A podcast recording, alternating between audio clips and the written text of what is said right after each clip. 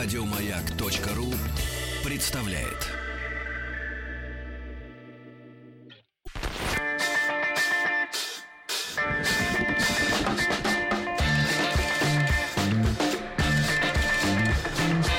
Сергей Стилавин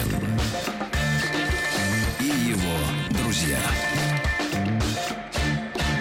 На маяке.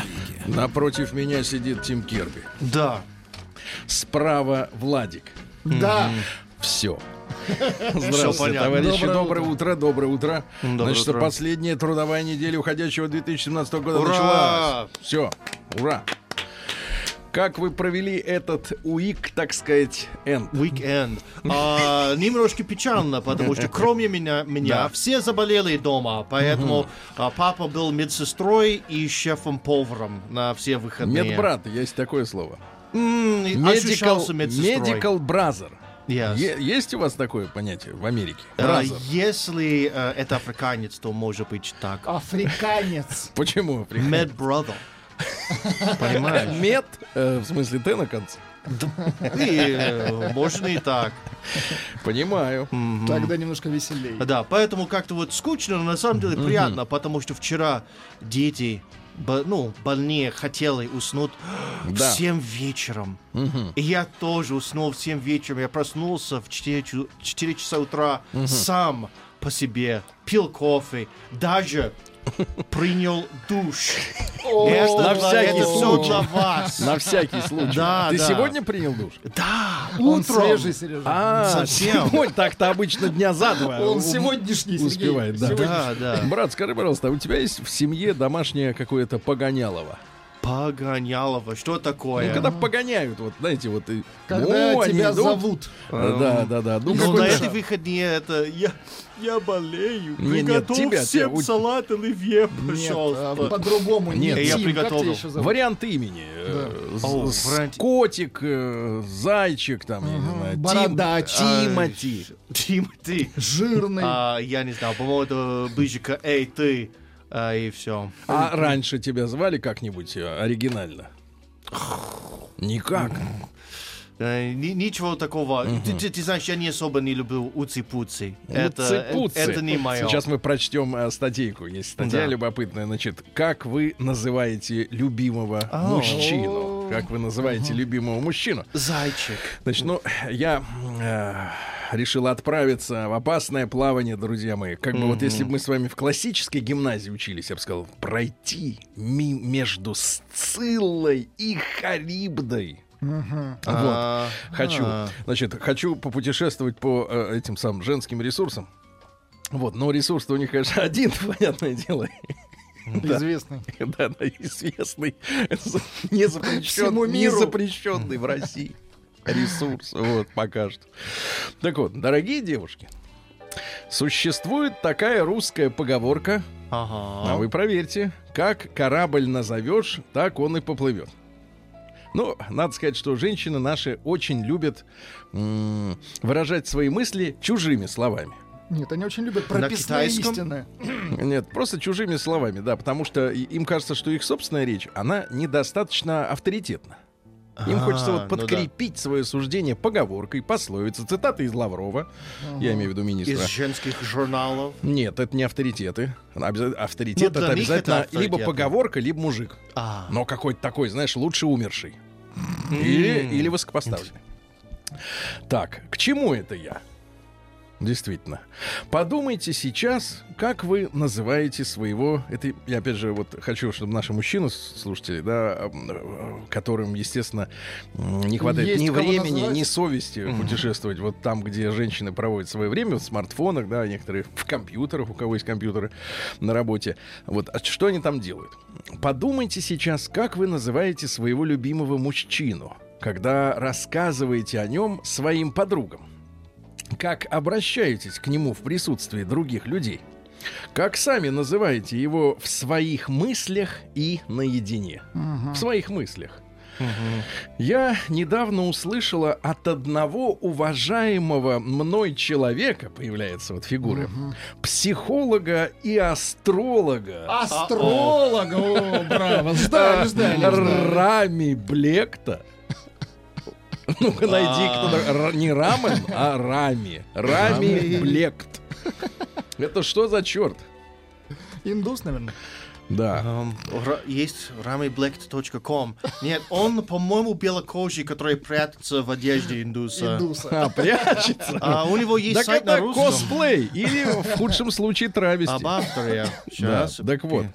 А, что- давайте, почитайте пока, что Би- это за... Это хочет, чтобы я подписался на сайт? Спасибо, нет. Так, Давай а есть какая-то биография, да, биография. Э, Рами Блект, э, кандидат психологических наук, доктор философии, PhD, магистр в области аюрведической медицины. Ну, это оттуда, да, Известен как писатель, редактор. Нет, не Арью, а Аюрведа.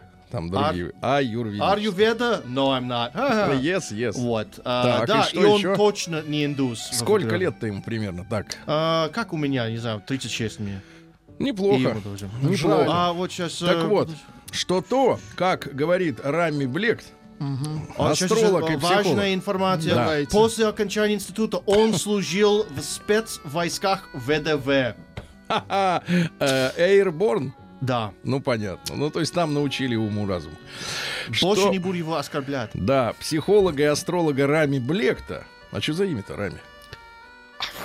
Ну, тут в честь масла. Э, Маргарина, извините. Пока Легкое масло. не пишут о его. Значит, без масла. Облегченная Шутка. Да, облегченное до невозможности. до отсутствия масла. Да, что то, как женщина называет мужчину, влияет на отношения в семье и может на подсознательном уровне либо формировать уважение у женщины к своему мужу, либо наоборот. То есть она сама себе придумала, как она, блин, будет называть мужа, и это вызывает у нее либо уважение к нему, либо нет. Слушайте, а вообще мужчина участвует каким-то образом вот в семейной жизни женщины. Мне кажется, женщина, вот знаешь, они же как говорят, семья — это я и ребенок. Мгм. И имя мужчины. Это я, а этот, который наследил генетически, Мгм. он вообще... Я вычеркнула его из своей жизни. Наследил и не прибрался за да. собой. А. Сергей, Рами это Опять арабское Рами. имя, значение стрелок. Радист, Стрелок. понятно. Да. Так вот, значит, э, уважение. Вот мы, мы выясняем, ребята, что они вас называют словами какими-то, и от- исходя из собственного вашего э, названия, которое они сами вам дали, они вас уважают или нет. Это класс. Это просто феноменально. И от того, в том числе, как женщина называет своего мужчину, зависит то, будет она находиться за ним или нет. Ну, видимо, как за каменной стеной. Знаете, они все время говорят, что я хочу быть за, за мужчиной, как за каменным стело- стеной. Но она его назвала так, что это не стена. Чтобы быть за мужчиной, Это как, как в опарыш. блиндаже. Опарыш, например, да, вот еще в банке вот. Таких же. Приготовленный. Кроме того, кроме того, то, кроме того, то написано, но без дефиса. Того, это страна. Кроме того, то. Вот что, вот это наши люди пишут или вообще кто? Вот они хотят, они знают Рами Блекта, но не умеют писать по-русски. В этом проблема у нас, да? Пушкина тоже была проблема. По-французски шпарил быстрее, чем по-русски поначалу. Потом освоился. Так вот, кроме того, то, как женщина говорит о своем муже в присутствии посторонних, как им именем называет его, влияет на то, как окружающие воспринимают мужчину, с уважением или нет, какие энергии формиров- формируются вокруг него. Но вспоминая э, Богдана Титамира, конечно же, высокая энергия. Я очень заинтересовалась этой информацией и начала обращать внимание на то, что говорят о своих а, мужчинах мои подруги, как их называют.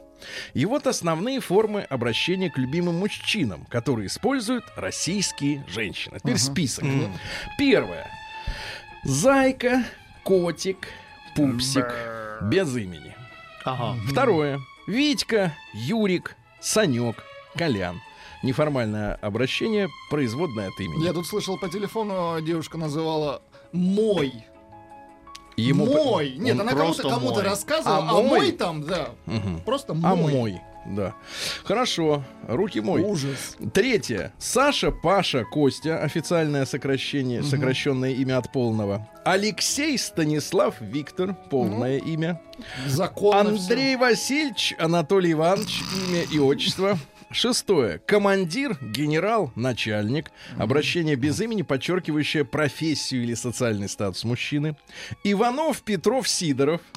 Без имени по фамилии. С господином. Дальше. вначале. Восьмое. Быня, рыжий, кисель. Кисель. Прозвище. Прозвище.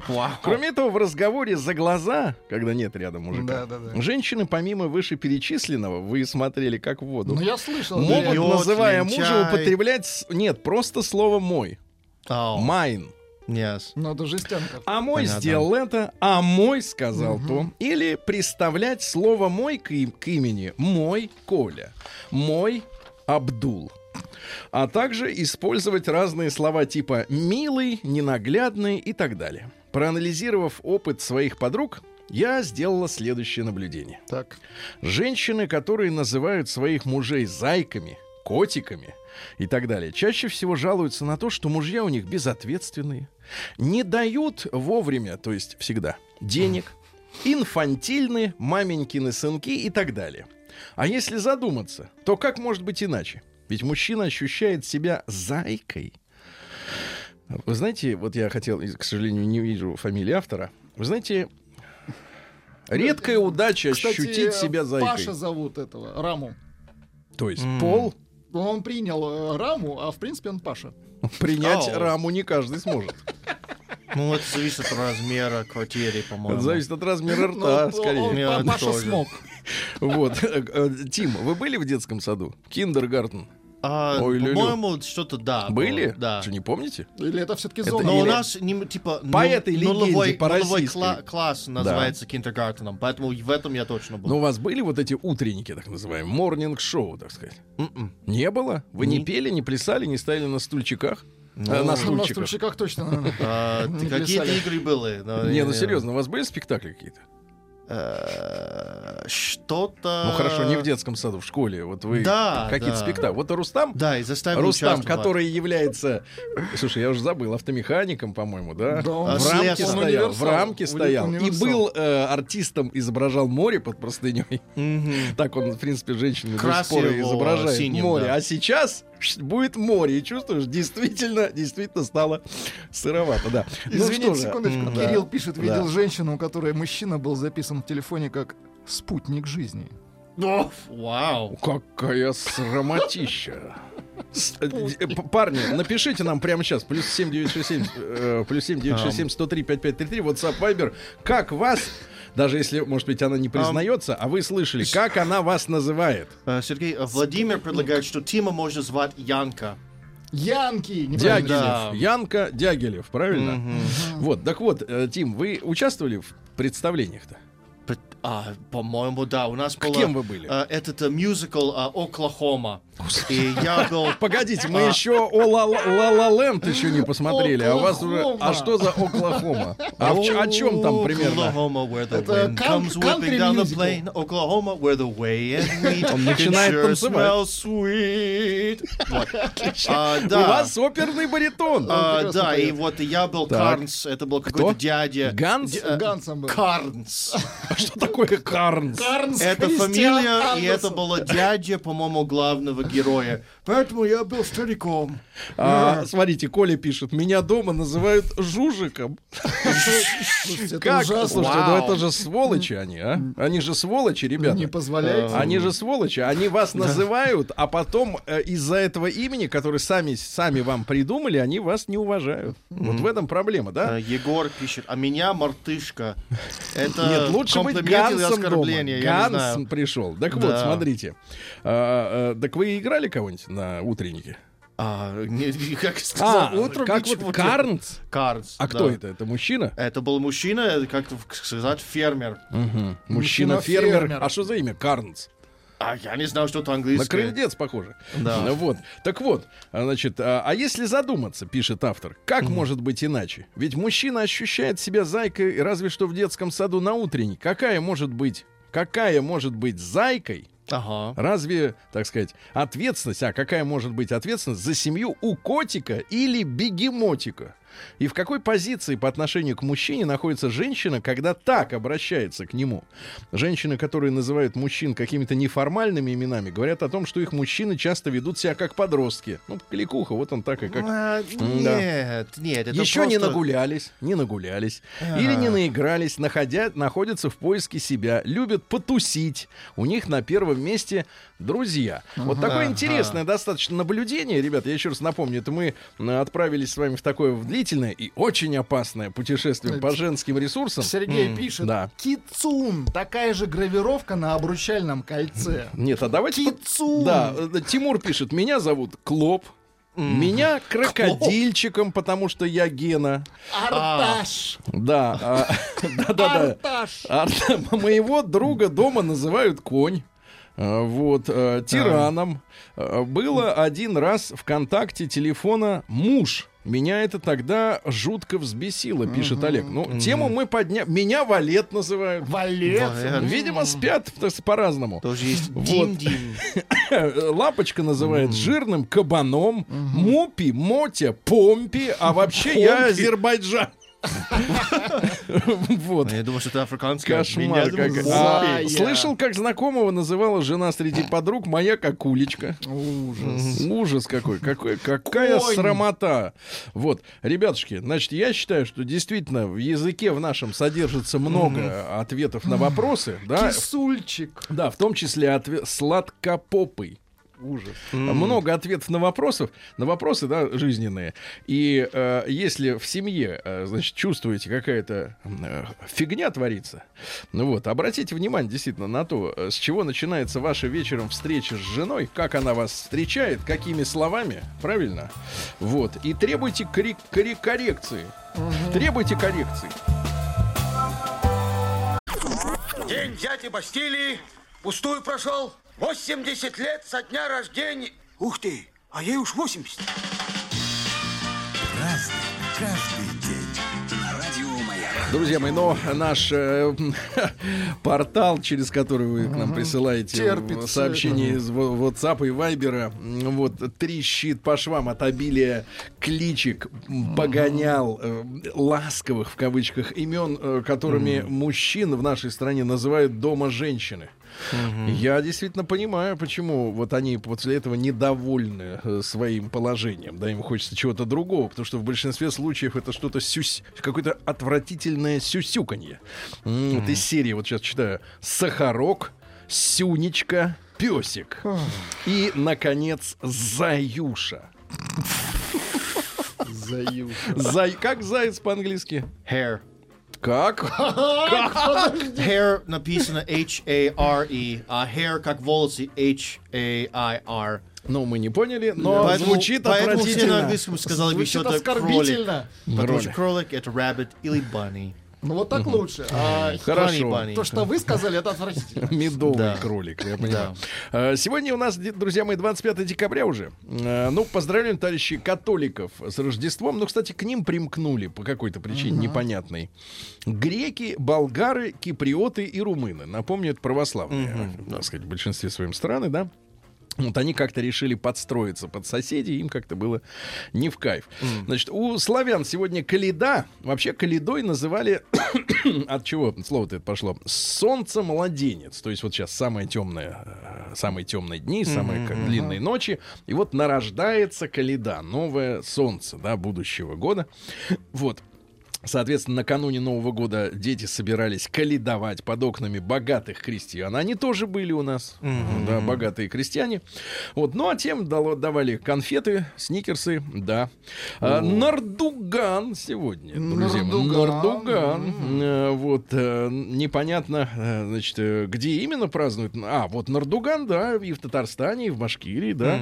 М, Вот, соответственно, разные варианты у этого праздника. Нардаван, Нартаван, но на- по-нашему Нардуган. Ну и сегодня русский народный праздник Спиридон Солнцеворот. С этого времени ночь начинала убывать, день по чуть-чуть прибавляться. Вот крестьяне говорили, что с этого дня солнце поворачивает на лето, а зима, наоборот, на мороз. Э, Спиридон сам поворачивает светило в небе. Ну, э, плоскоземельщикам проще объяснить. Поворачивает лампочку. Э, Вот. А, соответственно, шароверы, они вот... Шароверы, Да, оперируют старым. Само солнце в Спиридонов день одевается в праздничный сарафан, садится в телегу и едет в теплые страны на отдых, да? Вот, на Спиридона запрещалось работать, Владик. Не- не крестьяне, крестьяне могли лишь гадать о будущем э, плодородии. Ну и люди заклинали солнце. Утром выходили на высокие места, зане- забирались на лэп. Встречали рассвет, а вечером жгли костры в честь э, светила. Вот. Ну и приметы. Э, Если на Спиридона светит солнце, обратите внимание сегодня, да, э, то и все святки будут ясными. А если же солнце выглянуло вообще с самого утра, будет безоблачное небо на Новый год. Проверим. Праздник каждый А в 336 году в этот день впервые э, вот документальные свидетельства официально отпраздновано Рождество в Риме. То есть христианская религия победила окончательно язычество. А, Вот. Ну а сейчас наоборот, мы идем э, к тому, что э? Кристмас, Кристмас, да, он как бы вообще э, желательно, чтобы в сознании обывателей с Христом не был связан. Ну это Да. просто Кристмас.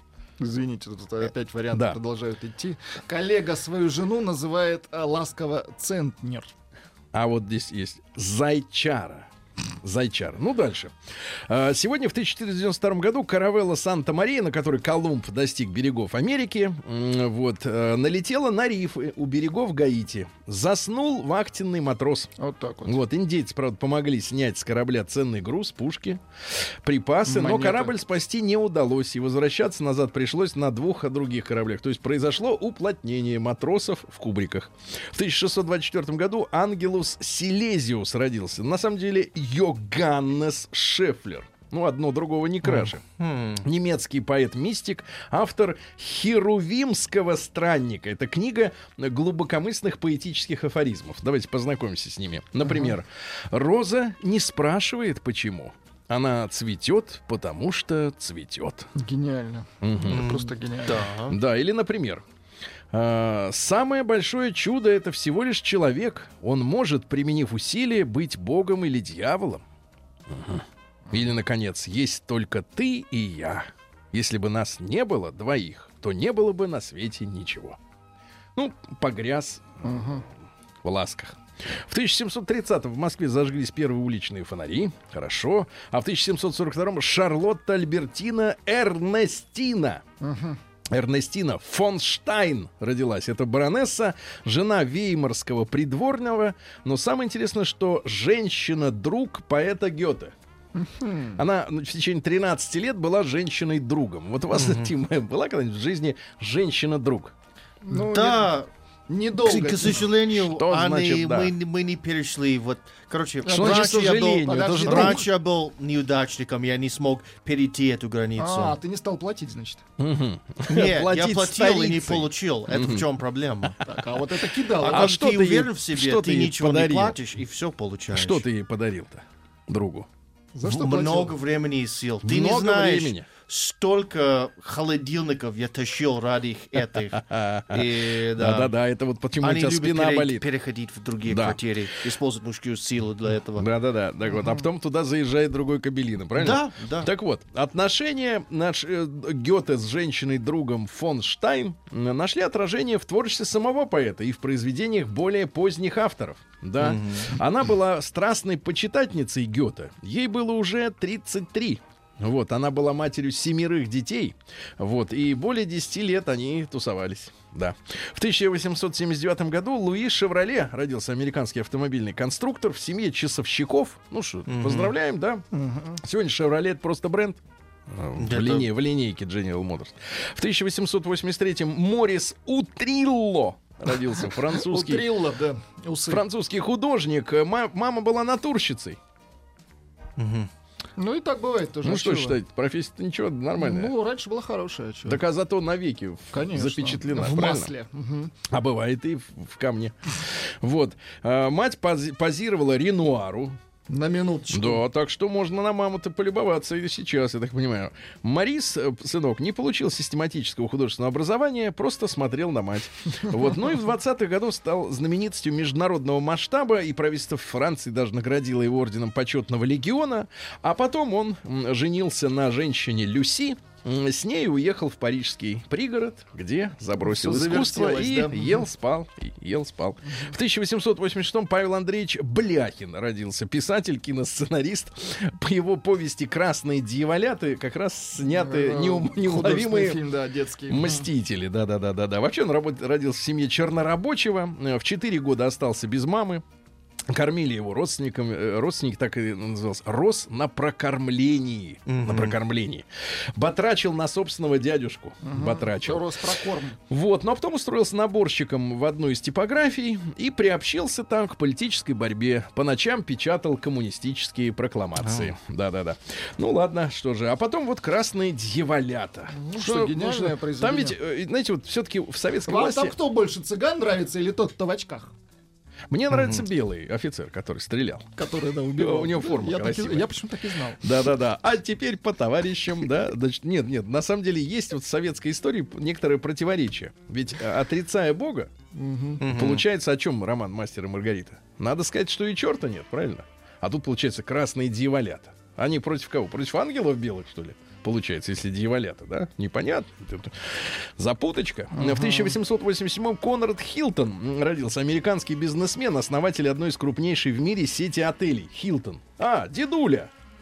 Вернее, про дедуля. Был он восьмым ребенком в семье. Папаша у него содержал бакалейный магазин.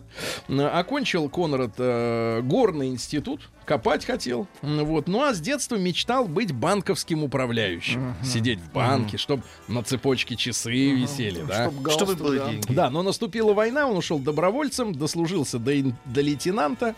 Ну и 31 год, когда ему исполнился, он приехал в городок Сиско.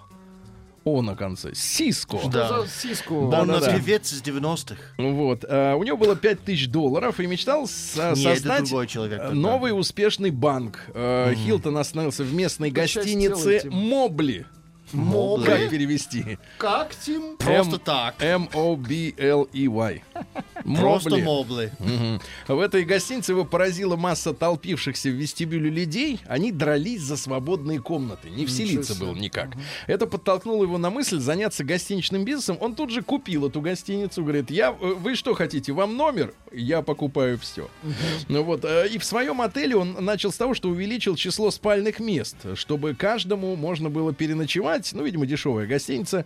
Э, Он даже разместил вокруг колонн в вестибюле несколько витрин, которые торговали всякой мелочью. Он придумал там зубные щетки, ну, то, что все необходимо, да. И каждая колонна, вокруг которой стояли вот эти лот- лотки, да, витрины, принесла ему за год 8 тысяч. Он вложил 5 в гостиницу, а каждая колонна дала 8. Ну и через год он приобрел еще один отель, и так закрутилось, понеслось. закрутилось, закрутилось. Ну что же, прекрасно. В 1899-м Хэмфри Богарт родился. О. Ну-ка, Тим, это типа кого? Мега-актер. Ну вот сейчас вот э, такого масштаба кто у вас Это есть? кто? Не знаю, может быть, Брэд Питт, который в самых крупных фильмах и который а, является секс-символом. Вот, говорят, у него был ш- Суперстар. шрам был, да? Шрам. Где? В каком месте? Шрам был. А, Ну. Не очень большой, А, по-моему. то есть Что он ж не очень большой. Э, Вот. Ну и, соответственно, что? Он, он любил Ингрид Бергман. И помните, там был скандал большой, что они переписывались. И они интимно там всяко-всяко рассказывали, что они хотят сделать со шрамом. Да-да-да. И телеграфист все перечитал. Вот, а потом это все вы, вылезло, к сожалению, в печать, там, или украли, или еще что-то. Ну и да. Короче, имел пристрастие к сигаретам и алкоголю. И у него случился рак пищевода. Э, Ай-яй-яй-яй, говорят, не мог разговаривать, к сожалению, да. Ну вот, впал в кому под конец жизни. Он весил 36 килограмм всего, когда Ох. умер. Ужас. Вот, а, ну и а, тело его кремировали в Глейден, в Глендейле, в Глендейле, не знаю, где это. А похоронили на кладбище Форест Лаун с маленьким золотым свистком. В гроб положили. Свисток? который он подарил девушке Лорен до того, как они поженились, одна из жен его. Это была отсылка к их первому фильму «Иметь и не иметь», где прозвучала реплика Хэмфри Богарта «Если тебе что-нибудь понадобится, только свистни». Выстал, да? Just Свист. whistle. Yes. Ну и в 1906 году Эрнст Руско родился. Это немецкий физик, Нобелевский лауреат 86 года за работы по электронной оптике и создание первого электронного микроскопа. Вот, потому что он там как бы там смотрел туда, а там типа лупы-то нет. Там этот Нейтро... Кто там? Нейтроны, да? Бомбардируют, все, да. Ну и в 1910 году родился Павел Николаевич Васильев. Это наш поэт. Э, Считался очень исключительным дарованием. Вот. Но его схватили чекисты по обвинению в контрреволюционной деятельности. Как и многих, да. А, правда, удалось его отмазать, но ненадолго. В 1937-м все равно арестовали и расстреляли. Давайте-ка вам стихи некоторые из Павла э, Васильева. Я сначала к подруге пришел и сказал ей, все хорошо. Я люблю лишь одну тебя, остальное все чепуха. Отвечала подруга, нет, я люблю сразу двух и трех. И тебя могу полюбить, если хочешь четвертым быть. Я сказал тогда, хорошо, я прощаю тебе всех трех и еще пятнадцать прощу, если первым меня возьмешь. Рассмеялась подруга. Нет, слишком жадны твои глаза. Научись сначала, мой друг, по собачьи за мной ходить. Вот так вот. А вы умеете по собачьи, Владик? День дяди Бастилии пустую прошел. 80 лет со дня рождения. Ух ты, а ей уж 80. Разный, Друзья мои, из поэта прекрасного, э, э, в, в годы молодые, э, расстрелянного товарища Васильева, вот еще стихотворение, Владик, я думаю, вам понравится. До этих пор, обрызганная смехом, просторная, как счастье, белизна, меж бедер отороченная мех, мехом, Лебя, не надо Слушайте, это завывать. вообще насколько это законно? Это стихи. считаете? Это шеей Лебяжьи. выгнута рука И алый след от скинутых подвязок Пятижила, как золото Легка, как легкий пух Полузабытых сказок Исчезло все, и только двое нас По хребтовине холодок но ранний, и я тебя, нацеливаясь в раз, охватываю вдруг по обезьяне, жеманница. Ты туфель не сняла. Как высоки они, как высоко взлетели. Нет ничего, ни берега и цели. Лишь радостные, хриплые тела на безразличной мечутся постели. Пускай узнает старая кровать двух счастий вес, пусть принимает милость таить, молчать и до поры скрывать. Ведь этому она не разучилась. Очень мне эротично. Да, мой мальчик, это тебе не Гоголь. Ну Вот, в 1918 году родился Анвар Садат, клоун. Он вместе с Анваром Либабовым основал комик-труппу «Лицедеи». Знаменитый Осисяй. Конечно. Помните, с Помним его. надувным, Помним его. с надувным телефоном. С надувным просто, с надувным. надувным. Просто надувным. Карлос Иванович Кастанеда родился сегодня в А чего 25 году. аплодируете? Человек, который нас Человек в не Нагваль просыхал. в Нагваль, э, соответственно, да, нас э, с вами спровадил. Вот, путешествовал, ходил по деревьям вверх и вниз. э, И в конце концов, и в конце концов, в 98 году, то есть не так давно, он исчез. Нет ни тела, ни Уш- могилы. ушел Конечно, он ушел мир. полностью, он забрал с собой и тело. Э, Цитата из Карлоса Кастанеда. Чем больше окружающие знают, что из себя представляете вы, и что от вас следует ожидать, тем сильнее это ограничивает вашу свободу. Элегантно. Логично. Дальше, что у нас интересного сегодня произошло э, 25 декабря. Конечно, вспоминаем сегодня родившегося в 1938-м Аркадия Иосифовича Хайта. Замечательный писатель, эстрадный драматург. Он э, писал сценарии для приключений кота Леопольда. Естественно, для «Ну, погоди». Писал для Райкина, писал для Хазанова, для Петросяна тогда Да писал. вы что? Мгм. Ну, тогда. Для Бинакура тоже тогда писал. Радио Няня была очень популярной передачей. Ну и история про зайца и волка м, вот, была создана вместе с постоянным соавтором Александром Курлянским. А, так, а также еще был Феликс Камов. Ну и придумали они еще в 67 году вот эту пару героев. Ну, увлекся Вячеслав Котеночкин, режиссер, да. Ну и 1 января 69 на экране появилась первая серия. Говорят, что это был очень э, большой успех. Э, Вот. э, Ну и это и спасло, говорят, когда Камов сбежал в Израиль. А когда кто-то из авторов сбегает, то закрывается весь проект. Вот, например, вот, например, ваш этот э, э, Фил Донахью. Нет, Нет, это другой, продолжался без другой, него. другой, другой. Как его этот самый А, Хоралдо? гомосексуалист сейчас? А, Нет, Кевин Спейси. Вот Кевин Спейси запалился и весь проект закрыли. Все как у людей, Может, да. лучшему. Ну да, да. Сегодня в 39 году образована ОКБ авиаконструкторов Микояна и Гуревича, 39 год. В 40-м Фил Спектор родился. Это американский музыкант и композитор, и продюсер. Э, Группа Рамонс, э, да, им были сделаны потом эти самые Ронетс. певички, Ронетс, да, дайте нам. Вот, а кончилось все тем, что он убил э, в рот, убил в рот 40-летнюю девушку Да Лану. вы что? Да, Оу. убил в рот. Ее нашли в его особняке, и- а он заявил, что она случайно выстрелила себе в рот. Ну как, кто поверит? Как Это- случайно, да, так сложно. Случайно т- сложно, да. В 54 году зубы что ли чистить пошла не тем. Значит, Энни Ленокс родилась, английская Да певица. Как мы знаем, творили они вместе с Крашеным Любили друг друга. под наркотиками. Под наркотиками. То есть ни одной правды эмоциональной в этих песнях нет. Это все звучит продиктовано гадостью. Ладно, убери. О. В 55 году Евгений Маргулис родился. О. Давайте нам. А Таня Но по-прежнему дура. Видите, все Гениальный честно. Ну, а наконец мы давайте сегодня будем чествовать человека-то заслуженного, Владимир. Давайте. Какого? Настоящего, заслуженного человека, который и сейчас новым поколением российских мальчишек Так.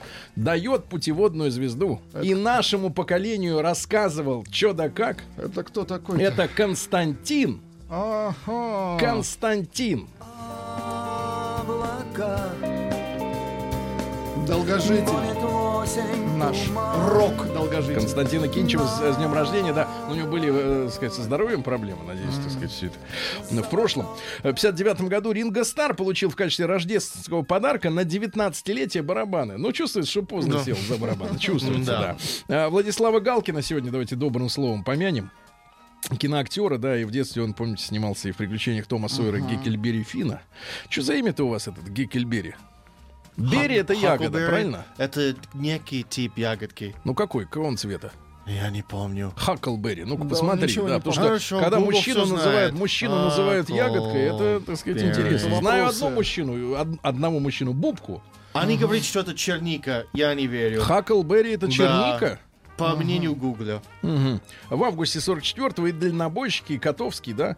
Ну вот. э, ну что же, что же сказать-то? Жал, жалко мужчину. Ну вот. э, но есть сведения, что он незадолго до смерти большую сумму денег снял с банковского счета. Вот, и куда-то все это пропало, и непонятно. В 71 году родилась Дайдо. Дайдо. Дайда родилась. А на самом-то деле ее зовут совершенно по-другому. Как? Флориан Клу де Буневиаль Армстронг. Не, ну Дайдо, конечно, лучше. Дайда лучше, да, покороче. I never stick around quite long enough to make it. Да. Вот. Но говорят, что э, поначалу звали ее Флорианом, а потом выяснилось, что это немецкое мужское имя. Ну, люди немножко не эрудированные, да. Вот. Сегодня в 89 году казнили Елену и Николая Чаушеску. Э, Николай Чаушеску был диктатором, ну, как бы мы сейчас сказали, э, По нашему мнению. Румынии. Да, да, Диктатор. да, да, да. Его из автоматов изрешетили, чтобы не сказал, где деньги И лежат. жену тоже с ним. Да, да, да, и жену тоже. Ну и сегодня ушел от нас в 2006 году Джеймс Браун. Тоже А, великий Джеймс музыкант. Браун. А, Да, в одном месте Два навали. варианта. У славян не было сникерсов, только ирис, золотой ключик. Или Анвар Садат, президент Египта в 70-х годах э, 20 века. Правильно. Последние вот ему и дадим 90, шар 75. со звуком. Кому, Садату? Сергей Миляшин.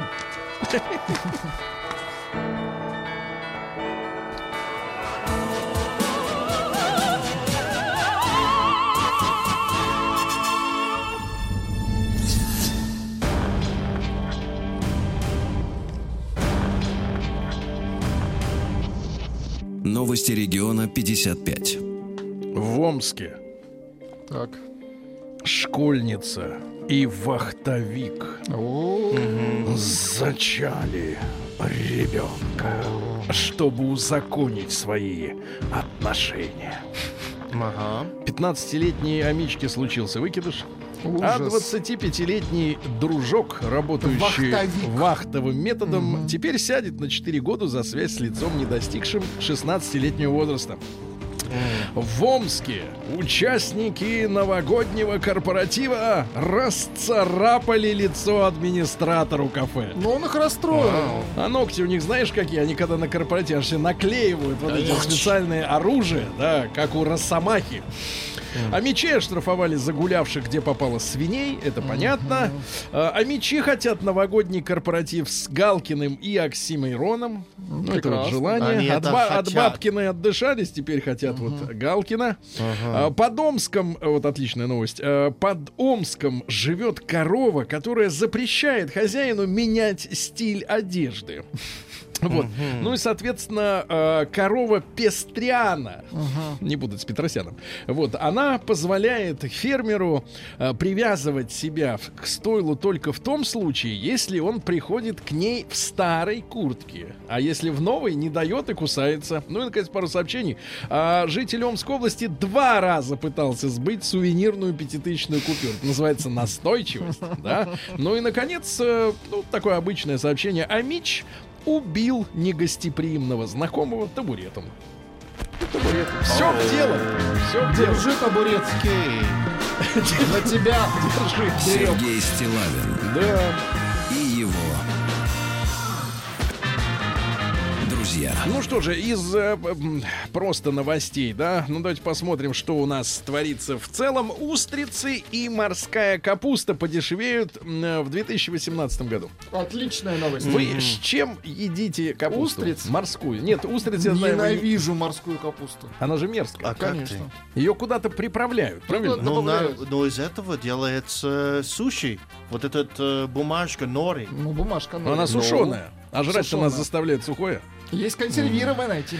Гадость это это, тоже. все. Дальше. В московских Макдональдсах появились официанты. Что Чтобы- желаете? То есть все-таки ресторан, да? Все-таки да, ресторан. Господин, подойдите к экрану и ставьте туда Да, да, и вставьте туда. Ну и, наконец, хорошая новость. Рамзан Кадыров анонсировал э, чеченскую соцсеть, которая заменит Инстаграм. Да, наконец-то. молодцы. Наконец-то. Так. Наука и жизнь. Наука и жизнь. Роботов научили предсказывать слова людей. Неплохо. Ну, то есть вам не, вообще не надо ничего делать. Ни пальцем шевелить, ни рот раскрывать. Он сам поймет, наконец-то... А, женщинам в помощь. Правильно? Они же у Да. нас э, думают, что мужик, он должен как-то понимать, как они говорят, по поступкам. По поступкам должен понимать, что она думает.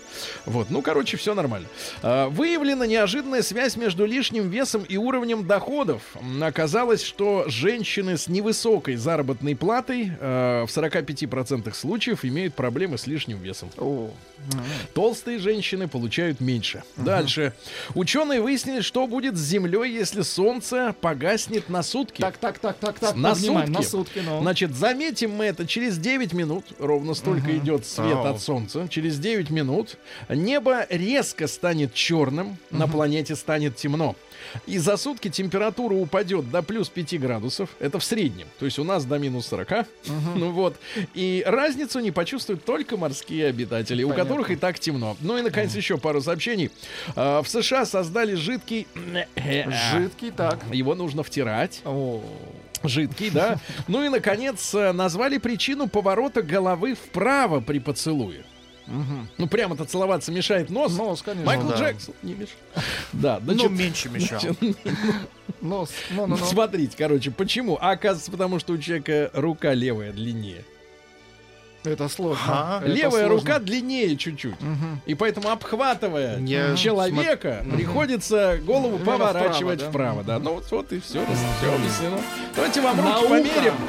Хотите на аппарате Нет, не Елизарова хочу. вытянет? Чтобы вам еще Я вам сам пара- аппарат. Новости капитализма. Капитализм. А, Друзья мои, ну что у нас интересного? Кофейня в Лондоне добавила в меню селфичино. И я. Селфичино. Почти И? за 6 фунтов стерлингов, то есть 10 долларов, да, примерно? Ага. Вот, э, соответственно, э, на э, вот этой вот верхней части кофе, Да. где там пена и Пена. корица или Ну, шоколад. там сыпят, да. Короче, они выкладывают ваш портрет. О, это искусство уже. Каким А об- как пить себя? Ну так просто схлебну- всхлебнуть. Вы пробовали? Если ты Себя? Да. Нет.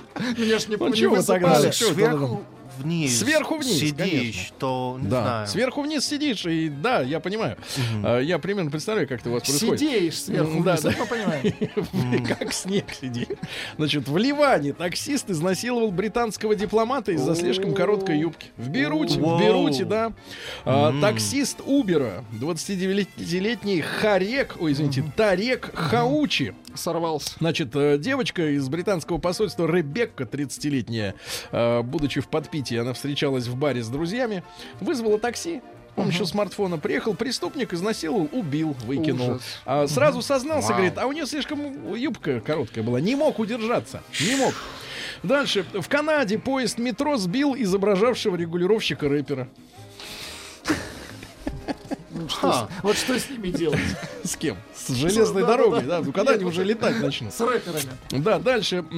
Насильник э, в Малайзии э, предупредил женщину об изнасиловании А, при внимание! помощи не, не, при помощи диска спорно. Э, За сутки до изнасилования прислал ей диск спорно с запиской «Завтра приду насиловать». Да, под Она подпись подала в «Берегись полицию. меня». Да, подала в полицию. Дальше.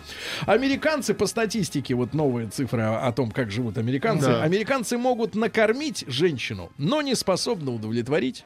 Вот так Не вот. способны удовлетворить, да. Ну и, наконец, давайте ну, пара... Xbox зовет. Давайте сказать? страшное сообщение из Давайте. мира капитализма. Во-первых, друзья мои, давайте ужаснемся все вместе.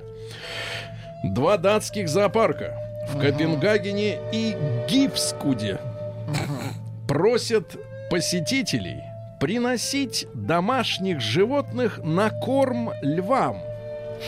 Теперь внимание. А, Зрители получат возможность наблюдать за тем, как хищник съест вашего кота, собаку, Птицу. и главная Попугая. цитата, ребята, цитата дня, а может быть и месяца. Им весело жевать мех. Им весело жевать мех, да? А внутренность очень полезна. Ну, в отличие от чистого мяса. Живодеры. Весело. ж- И, наконец, страшное сообщение из мира капитализма. Лечение с помощью массажера Так. Мгм. привела мужчину к зависимости от пиков удовольствия.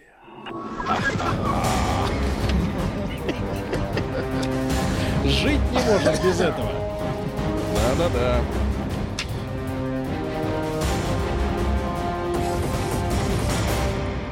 Россия криминальная. Итак, Россия криминальная. Что у нас творится, ребята? Неизвестные пригрозили взорвать главного архитектора Воронежа. Ничего себе. Его фамилия Подшивалова. Так. Подшивалову взорвать хотят, сволочи. Не нравятся ее работы? Не знаю, будут разбираться. Дальше двое граждан Узбекистана сбежали из Кузьминского районного суда Москвы, отпросившись покурить. А что за суд, в котором можно уйти покурить?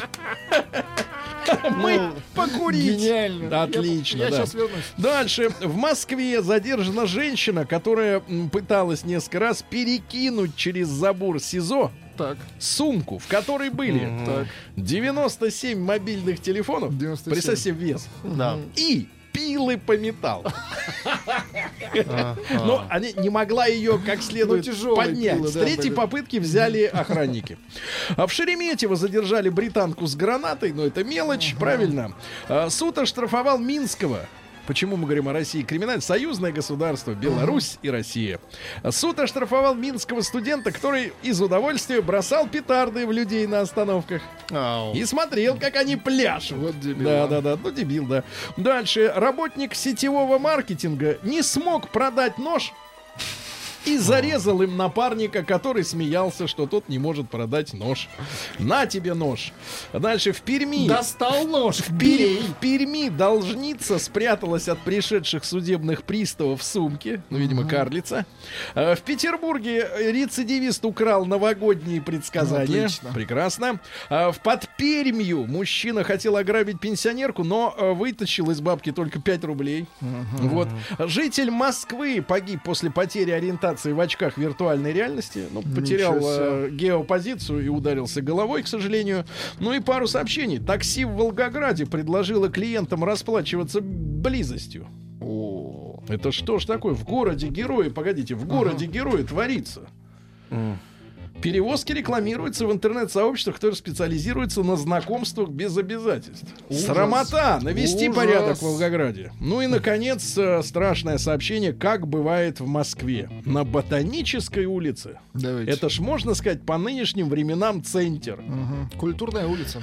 Во время спора из-за того, кто первым пойдет в туалет, москвич застрелил жену.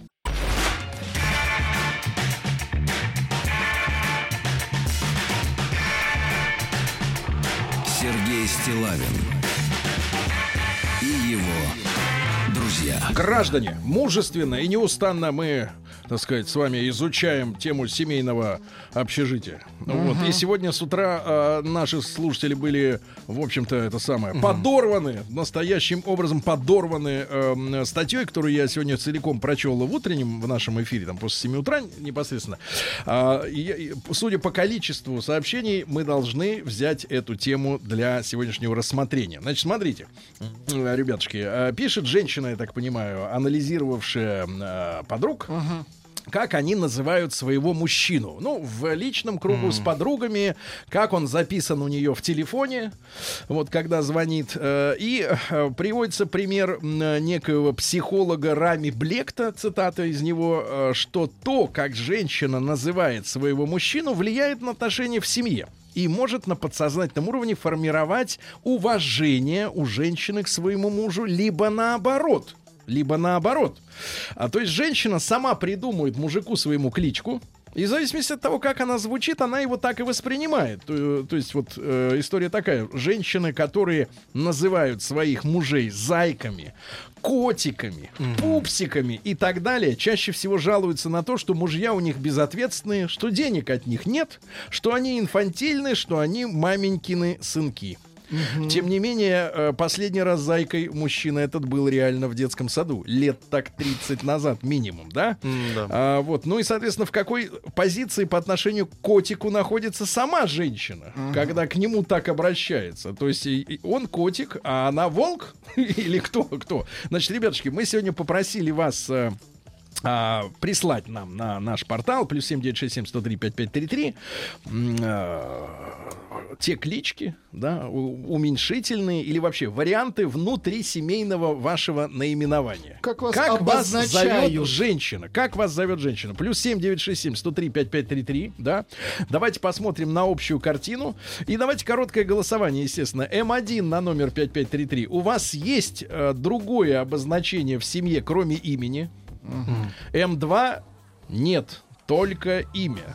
Или, фа- или фамилия. Да, да, да. Или фамилия. Да, давайте. М1 на 055 есть кличка специальная. М2 нет, только имя. После новостей сразу ваши звонки, ваши сообщения.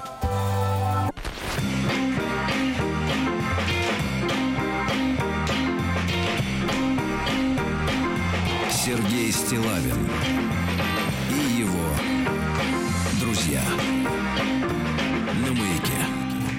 Друзья мои, итак, сегодня поднимаем острую психологическую проблему. Оказывается, с точки зрения э, специалистов, э, женщина с- об- оби- обратите внимание на этот парадокс, э, в котором мужчина не играет ровной роли, э, э, ровным счетом никакой роли.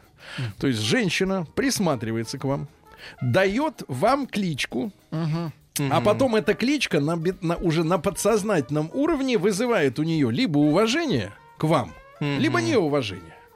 Вы просто есть. А она сама дает вам кличку и сама от нее получает позитив или негатив. Да? И если вы, например, э, как пишут психологи, э, зайчик, котик, кроличек, крысеныш, вот, э, то женщина к вам относится как к инфантилу, маменькину с- э, сынку, вот, безответственному мужчине, не уважает вас и так далее и тому подобное. Но при этом она сама вам придумала эту кличку. Ведь э, парадокс этого психоза заключается вот в данном в ситуации. Сегодня мы э, измеряем температуру по больнице. М1 на номер 5533. У вас есть кличка, которую вам дала женщина, не связанную, не связанная с вашим ФИО. М2 нет, есть только имя. И все, больше ничего у вас нет. А, значит, и, ребят, большой разговор, да, плюс 7967 103 5533. Какая у вас кличка, парни? Давайте посмотрим, а, а, что у нас, а, что у нас. А, Татьяна пишет из Одинцова. А, муж записан в телефоне как мужчина из мечты. Элегантно. Мужчина из мечты. А мы до свадьбы, пишет нам Евгений, друг друга называли зюзиками. А сейчас я называю жену маленькой, а она меня большой. Да. Какой ужас. Да, дальше. Называю Бусик или Барсик, пишет Дарья Фомина. Раньше я был мадмуазелька, потом вонючка, сейчас зайка. Погоди, это мужик, Это мадемуазель? мужик. Мадемуазелька, Да, да, Марк, мужик? Марк пишет. Алексей Викторович пишет. Меня называют хозяин или кормилец. Сладкий. Так, хорошо, давайте Славу послушаем. Да, а, Вячеслав, доброе утро, дорогой. Да. Слава, неужели у тебя есть кличка дома? Вот, вот, и кто ты и позвонил, что вот кличка, я не обзавелся. Меня 50% времени меня называют дома Вячеславом Юрьевичем, а остальные 50% времени Вячеслав. Так, это Погоди, а не Сла-. Славиком не Такая зовут? Вот это просто жизнь. вообще Славик, Славочка, это просто я... Если я вижу из окружающих, только бывает, да, что придет там твой тезка с женой, и она, ой, Славик, вот это сделай, думаешь, блин, вот мужик, ты не можешь ее просто дубиной взять по башке долбануть. Вот, и из моих э, замечаний я вот больше всего вижу у девушек записано, как правило, ну у меня, я точно совершенно записан муж, а у очень многих записан любимый. Мне тоже, например, не очень нравится такая кличка. Ни- ни- ник такой, никнейм. Мгм. Любимый. Любимый. Ну, Хорошо. не самый худший вариант. Хорошо, любимый. Вячеслав Юрьевич, спасибо вам, да. Александр пишет, она Мася, я Бася. Прекрасно. А Рус- Руслан пишет, любимая зовет сусликом. Я называю своего дед. Нормальная ли я, спрашивает женщина. Э, Это мужик пишет? Женщина, женщина, да. называет деда. А, меня жена называет дикий обезьян. Видела у одной девушки с двумя детьми запись в телефоне «Мой Бог». И хочется с ней познакомиться. Давайте Вау. Колю из Рязани Класс. послушаем. 42 года. Коль, доброе утро.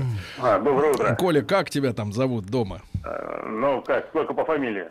Вот, поэтому до первого случая, когда уменьшительно-ласкательно начнут называть, как в прежние годы, по поводу А Николя, как Зая, раньше-то звали тебя? э, Николя, Зая, э, там, э, даже Гошек, не знаю почему. Может Гошек?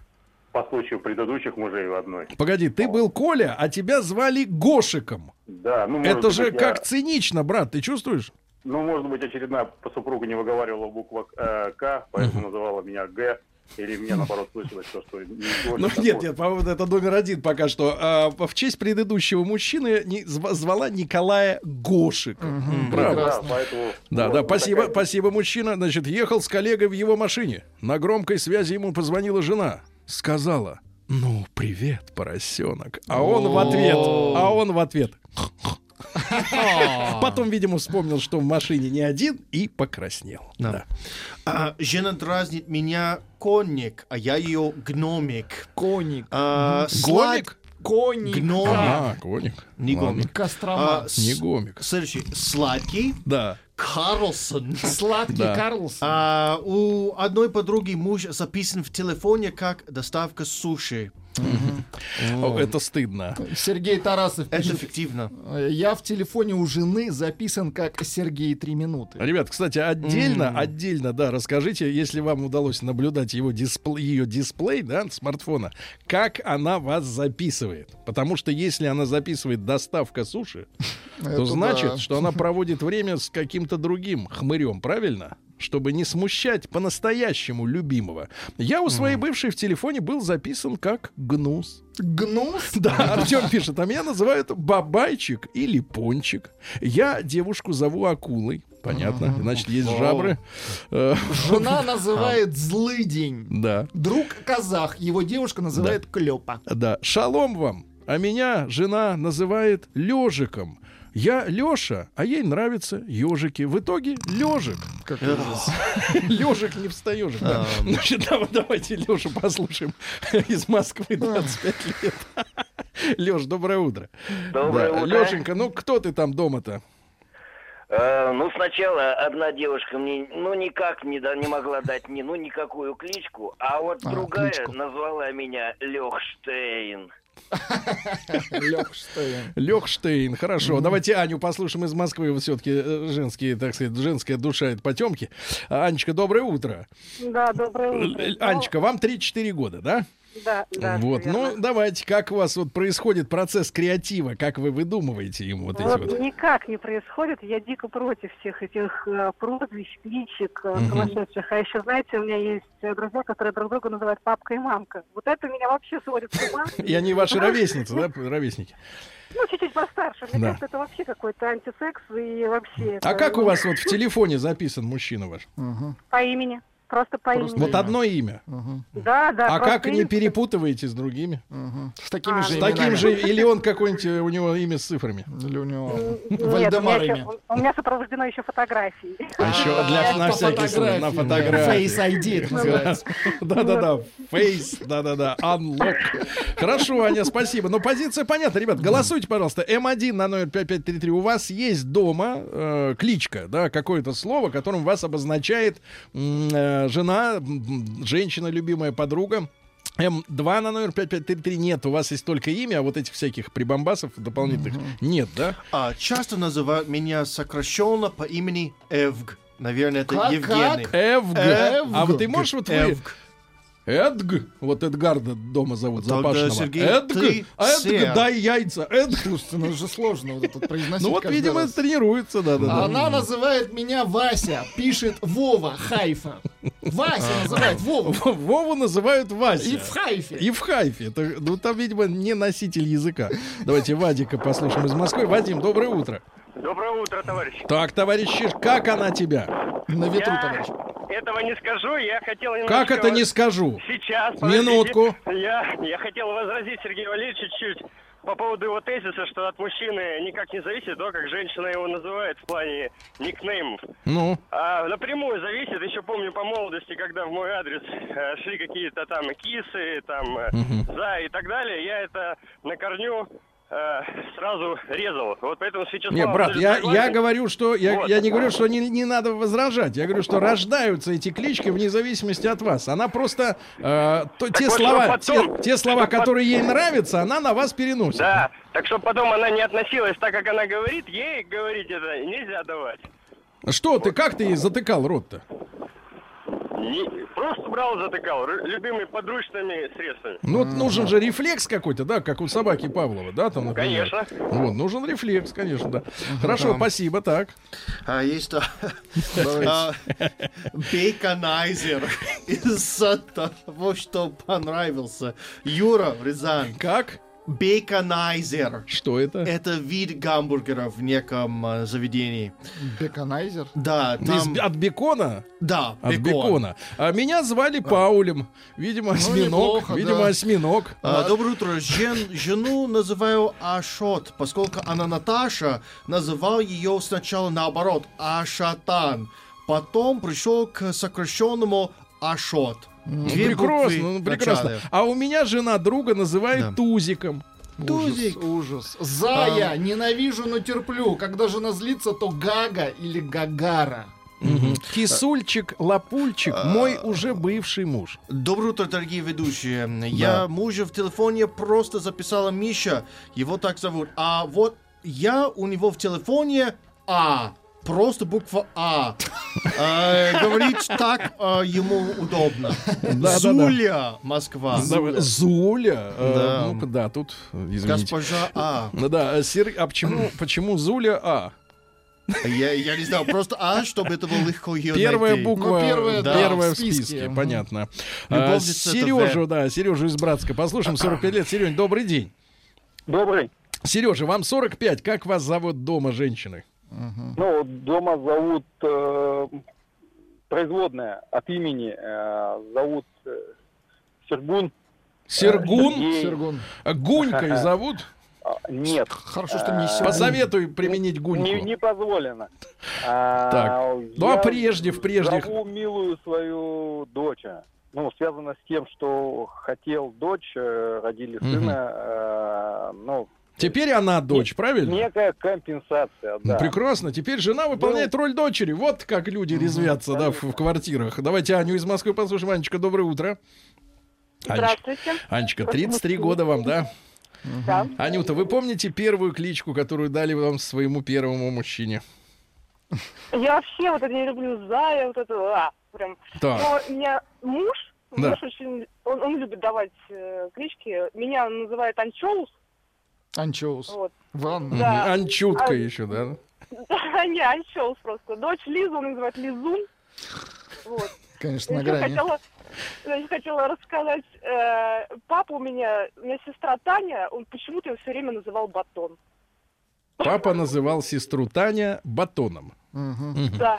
Прекрасно, прекрасно, да. Но вот самой Ане, видите, не нравится выдумывать такие э, наименования. Ребята, обязательно проголосуйте. М, М1 на номер 5533. У вас есть дома кличка, отличная от вашего имени? Жен- женщина вас называет каким-то словом. М2 нет, только имя есть. Правильно? Например, как Вася. Вася, хорошо, Вася. да. Вот Да. Во- из наедине, наедине я мартышечка, Мартышечка. а он заюшка. Не вижу проблемы. Не вижу проблемы. Зовет меня всегда по фамилии. Думаю, это потому, что работает учителем. А так хочется ласково. Да. А, я Мурзик, а в телефоне у жены роскошный зверь, пишет Да. Олег из Ростова-на-Дону. А, общался с одной женщиной. Так в телефоне был на- записан просто сосед. Олег пишет, меня зовут Слышь. Слышь? Слышь, без мягкого знака. Да. Без мягкого знака.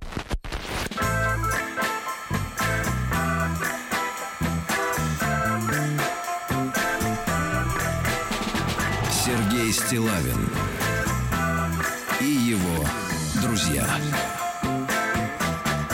На маяке. Сегодня мы познакомились со страшным психологическим фактом. Женщина выдумывает кличку своему мужчине, а затем от того, как звучит эта кличка, формирует отношение к обладателю этого нового имени. Если уменьшительно-ласкательный, значит, он инфантил.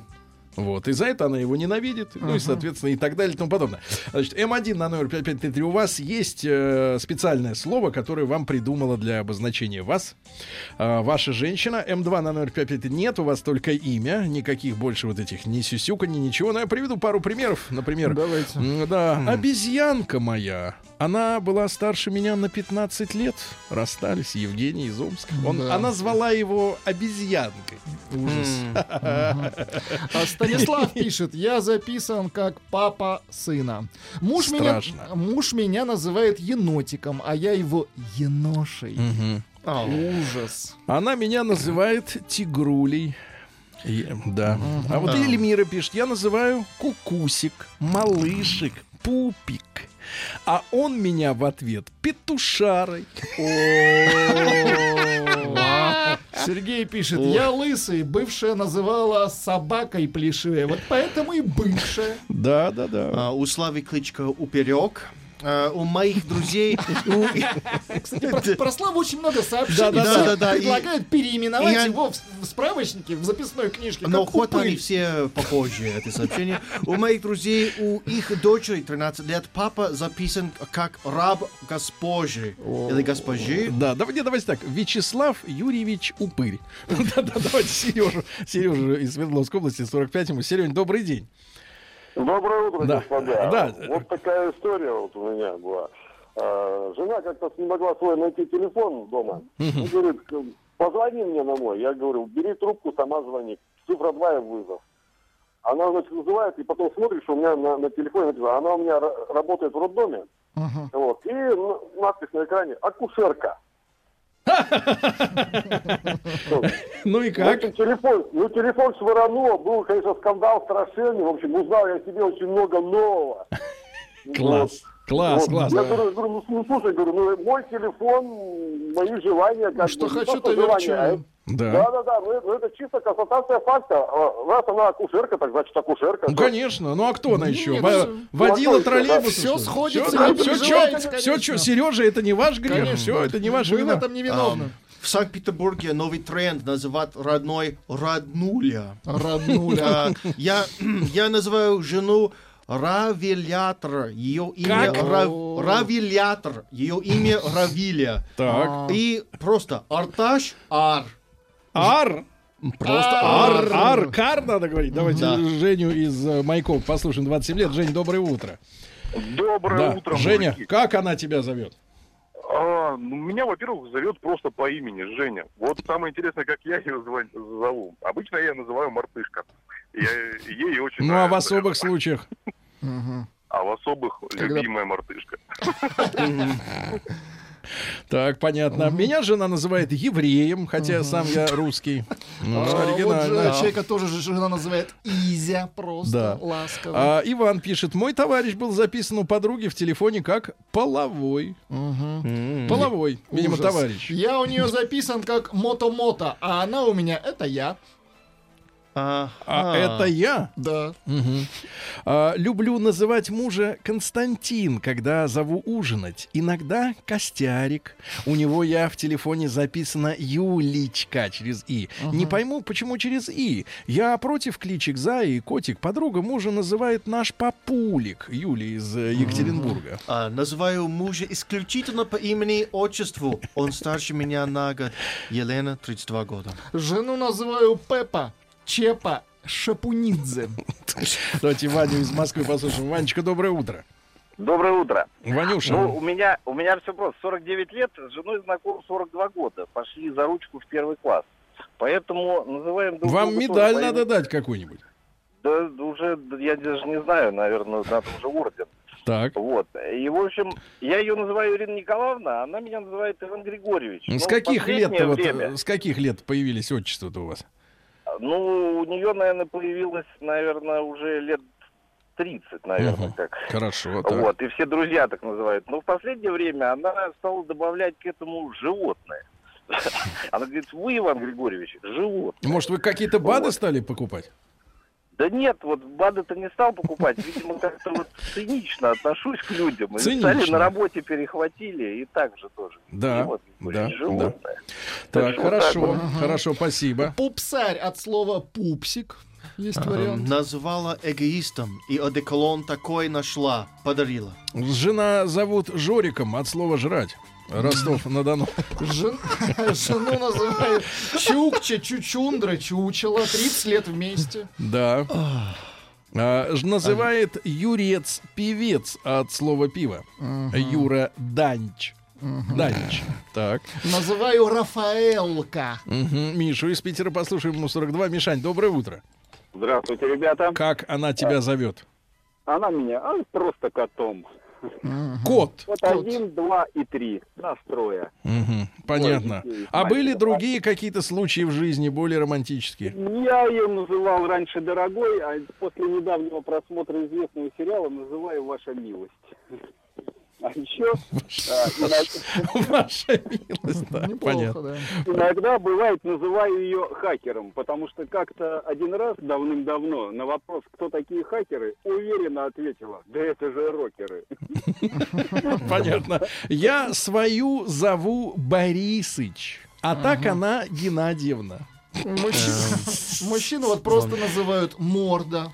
Морда, А, э, Вот тут есть некоторое э, безумие русского языка, и мне нужна ваша помощь. Сообщение. Да. Муж называет Ксюш, Ксюхич, Мухич Да. и Пухич, но с мягким знаком после этого ча. Это А, женщина. я его мужичка, когда надо есть жук навозный. Ксения, 27 лет, 53 килограмма. Мгм. Точно. Да, ну хорошо, друзья мои. А, Что же у нас, а, что же касается цифр, которые мы сегодня получили, так сказать, открываю специальную таблицу с цифрами. Вот, давайте скажем следующим образом, друзья мои. У 63% есть отдельные имена, правильно? А у 37 Еще не придумали. еще не при- есть только имена. Есть над чем работать, товарищи. И помните, ту кличку, которую она вам придумала, она так вас и воспринимает, пупсики.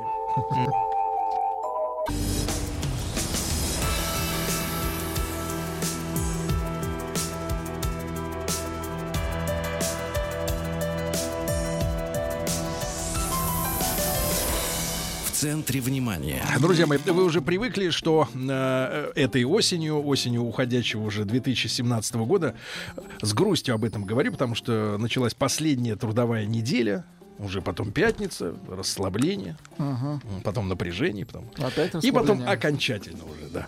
А, ребятушки, последняя неделя трудовая и рубрика в центре внимания. Да? Мы подмечаем, какие события э, в разных областях, и в политике, и в военной области, и в культуре, конечно, тоже являются самыми яркими на прошедших, э, дня- прошедших днях, да, на прошедшей неделе.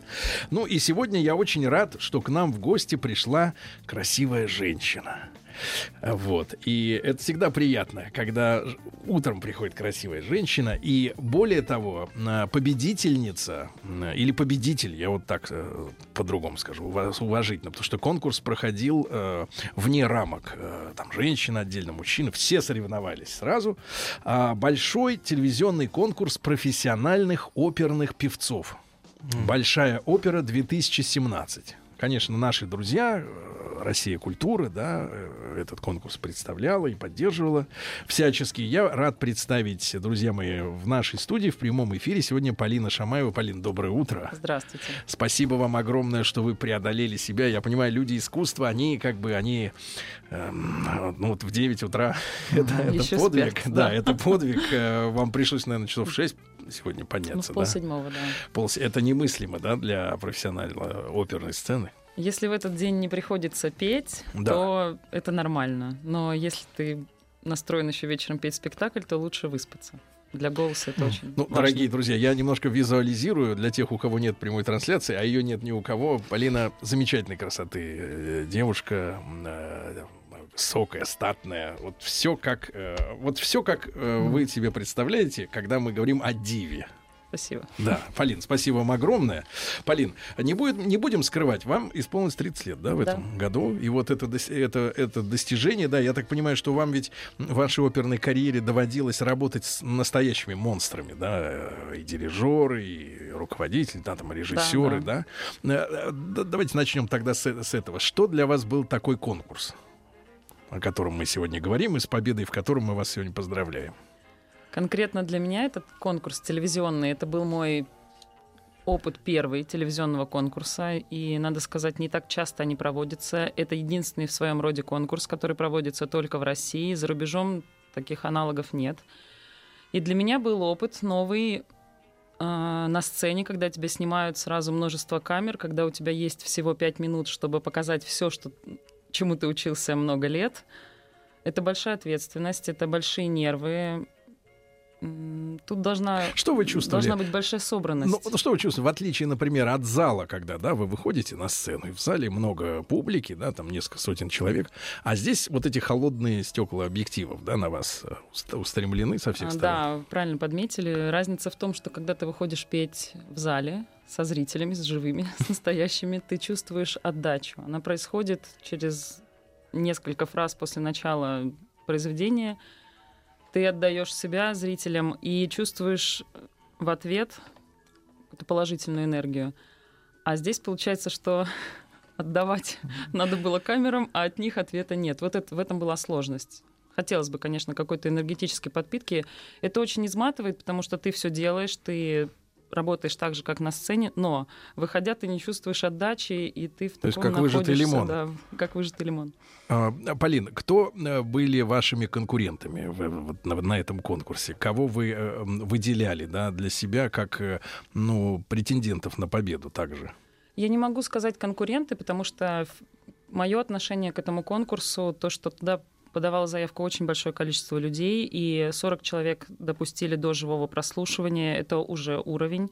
И когда нас оставили 10 человек на непосредственную запись конкурса, я считаю, что эти 10 человек — это уже победители, это уже очень высокий уровень. И каждый из прошедших людей состоялся как артист, многие солисты театров, и у всех достаточно работы, каких-то предложений. Я не могу сказать здесь, что это момент какой-то соревнования. Это скорее момент обмена опытом, учиться друг у друга, слушать, как делает коллега. То есть я не могу сказать, это не конкурент, это друзья, коллеги, товарищи. Это были исполнители только из России? Нет. А, Казахстан, Белоруссия, Украина, Сербия. Мгм, мгм. А э, как вам, э, как вы поняли, жюри э, на основании чего выносило вердикт? То есть как, э, как вы стали победителем? У нас было 10 программ, и к каждой программе мы обязаны были подготовить определенный определенные арии, допустим, итальянская музыка, русская музыка, французская музыка. И исходя из своего типа голоса, мы предоставляли несколько произведений на выбор. И уже шеф-редактор Ольга Петельна занималась подбором того, что мы будем исполнять, потому что нужно было, чтобы арии не совпадали, Мгм. чтобы они не были желательно исполнены в предыдущие сезоны и не были очень известными. Вот в этом и была большая сложность, что хотелось что-то исполнить, уже готовое, впетое произведение, но его нельзя было исполнять, потому что оно уже было. А так как это пятый сезон, то было уже много чего. И с каждым разом все сложнее. Да, все сложнее. И с каждым разом сложнее, потому что когда ты первый раз в чем-то участвуешь, всегда есть какие-то лазейки, что-то можно изменить, а когда это уже пятый раз, уже все очень четко, четкий договор, где были прописаны наши контрактные условия, что мы должны полностью выполнять требования режиссера, что мы своего ничего не можем привнести, за исключением творчества и профессионализма. Но при этом э, было очень приятно работать и с Кириллом Сбитневым, с режиссером, и мы находили какие-то точки, где можно что-то поменять, чтобы исполнитель выглядел в выгодном свете для себя. Друзья, у нас сегодня в прямом эфире Полина Шамаева, э, Полина Меца-сопрано, да, она победитель э, конкурса профессиональных оперных певцов «Большая опера 2017». Телеканал «Россия. Культура», да, наши друзья и братья, э, вот, они, соответственно, вот таким благородным делом занимаются, помимо всего прочего. А, Полин, что для вас, для- как для профессионала, это премия сейчас? Это вот как бы очередной э, там э, виртуальная или э, физически а, вот такая осязаемая рели- реликвия на полке. Как вы, как вы это понимаете? Как вы чувствуете? Как чувствую, я сейчас начну рассказывать, и тут уже пойму, наверное, как я это чувствую. Да-да-да-да-да. Всегда, всегда вербализация помогает самому разобраться Потому что конкурс закончился два дня назад, и только вчера я начала потихонечку осознавать все, что да, победила, потому что до этого не было еще этого чувства. И было очень сложно, особенно последние два тура, потому что уже были силы на исходе, нервы на пределе, совершенно уже никакое состояние было, но мы должны были выходить и выносить это все. И видно по участникам, что уставшие, потому что съемки шли подряд несколько дней последние и по несколько произведений. Это было сложно физически. Надо было к 10 утра уже быть на студии в Мосфильме. Заканчивалось очень поздно ночью, и утром в 10 следующего дня ты уже должен быть снова Сколько длился этот добр марафон? и свеж. А, ну, так как было 9 программ, соответственно, было 9 съемочных дней. Подряд. Нет. Вначале было два, потом три, потом два. И это где-то Мгм. в среднем раз в неделю, в две недели. Потом шло уже подряд в конце. А, если начать издалека, что для меня этот конкурс? Это очередной, м, какой-то очередной рубеж, который я преодолела, хотя не ожидала, но очень хотелось бы. Когда я подавала заявку, я не ожидала даже, что я пройду в число тех участников, которых отберут для живого прослушивания. И когда это случилось, конечно, я была очень удивлена и несказанно счастлива, что то, что я делала последние годы, все не зря, и все это пришло к какому-то завершению к логическому именно в этом конкурсе. И когда уже я прошла на сам, саму запись телевизионного конкурса, я поняла, что я не зря в этом году открыла сайт культуры, увидела, что принимают заявки на пятый сезон Большой оперы, не побоялась и отправила. Почему я говорю не побоялась? Потому что, видя прошлые сезоны, разное было жюри, разное по строгости, и в некоторых сезонах было достаточно жест... была достаточно жесткая критика участников. Но Мгм. если грубо сказать, ну зачем же вы, деточка, поете? И не хотелось бы это услышать в свой адрес, когда ты занимаешься, это твоя профессия, потому что, как говорят, телевидение — это реклама, но реклама может быть и в негативном ключе. Поэтому здесь такая была опасность — попасть на проект, но выставить как-то тебя могли показать в невыгодном свете. То есть Мгм. такая лотерея была своеобразная. А, но я считаю, что я все преодолела, все смогла, и опыт, которого я набиралась очень многие годы, Он мне Да. очень помог. Друзья мои, э, я считаю, что э, глупо не использовать да, э, возможность, которая у нас есть. Мы перед эфиром, я интеллигентно спросил Полина, скажите, вы сможете? Нет, вы поете, вы спросили девять, так. Да, да, вы И поете. нет, Ну, Полина сказала, я Полина не сказала, нет, это, это так, вот так вот просто вот так не получится. Я, я к этому был готов, естественно, да, поэтому мы обзавелись, обзавелись записью. И чтобы наш разговор не был голословным, мы сейчас послушаем э, исполнение, да, Полина Шамаева. Еще раз напомню, э, победитель э, конкурса профессиональных оперных певцов и среди мужчин, и среди женщин. Большая опера 2017. Ну а потом мы поговорим о том, как быть, ведь это самое интересное для нас, обывателей, как быть оперной дивой. Правильно? Давайте послушаем.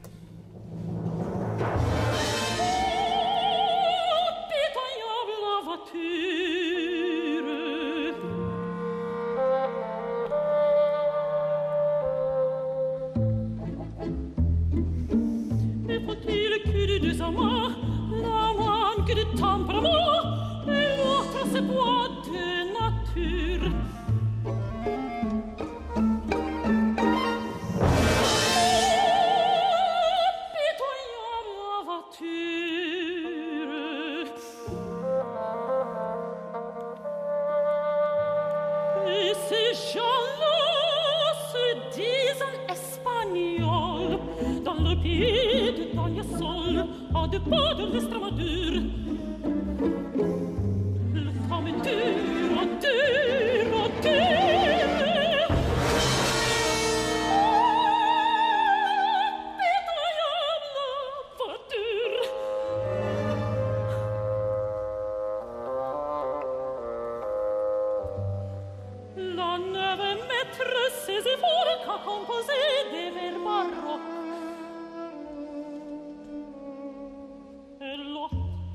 fresca ancor dell'orloge no peut sortir come cor.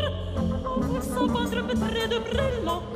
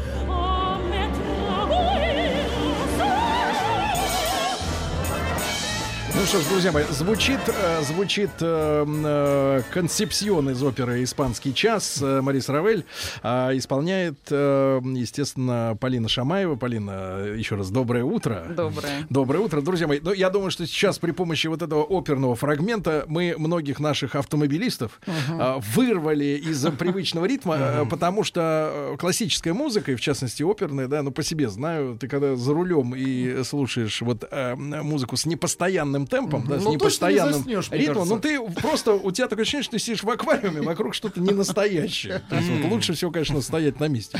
Ну, потому что может занести не туда. э, И, э, Полин, э, не могу не спросить. У нас есть стереотипы, как живут оперные дивы. О, Вот. э, под- главный подписан вопрос. в Инстаграме на нескольких. Вот. Явно див. Явно див. Э, Вот. э, Точно оперных, Сергей? Да. Да, да, да. Да, Я не буду в суе называть имена, это ни к чему. Вот. эм, Полин, а как на самом деле живет э, профессиональный, э, профессиональный оперный вокалист, да, человек, который э, живет этим искусством, да, потому что э, там в Инстаграме, да, там шикарные наряды, э, самые дорогие сцены, ну иногда рестораны, костюмы и путешествия, естественно, да, по миру. Вот как строится ваша жизнь? А еще какие там у вас стереотипы, чтобы я их пыталась, Ну, буду, может быть, мужчины вокруг развеивать? галантные, как правило, седенькие такие уже, но вот они такие, такие богатые, да, и все вот это вот, все вот. Не, не ниже Шанель. А, Ну что ж, неплохие стереотипы. Я думала, вы начнете с того, что а, вокалист должен поспать, поесть и так далее. На самом деле это правильные стереотипы. Вот про Вот правильные, да. поспать, про поесть, Да. про галантных мужчин, красивые платья и великие сцены. Почему бы и нет, Да. если ты к этому долго шел. А, у меня, к сожалению, не всегда удается поспать. Вот, например, сегодня не удалось. Или когда я отвожу дочку в садик, то приходится вставать рано и ребенка уговаривать пойти в садик. Конечно, не высыпаюсь. Она, как ее зовут? Даша, ей Она 4 знает, года. что вы дива. Нет. Она просто знает, что мама поет. Или мама, пожалуйста, не пой. Мама, не пой? Когда дома, да. Но это все равно сложно для ребенка, это громко и. Вы детям сделали шумоизоляцию в квартире специально? Я думаю об этом, потому что Сейчас есть хорошие студия средства. уже немножко есть у мужа. Ага. В общем, у меня пока своей комнаты для распевок нет. Но Муж, я в театре муж этим занимаюсь. волшебник, понимаю. Да. Вот. Да, именно так. А какие-то еще стереотипы? Ну, вообще, если в день спектакля нужно выспаться, Да. хорошо покушать, но не прям вплотную перед пением, потому что иначе начнешь петь, и все это диафрагмой М. бедный желудок придавится. Мгм. Извините за подробности. но За сколько сложно. часов нельзя уже Ну, есть? хотя бы надо часа за два поесть. Мгм. Ну, уже больше, ближе не стоит. Я уже э, сегодня высказывал комплименты вашей фигуре. Спасибо, да, я не всегда Вот. успеваю это сделать. Вот. А, а какой, какой рацион у вот, оперных певцов э, идеально для энергии, для формы одновременно, да, потому что, так сказать, все важно.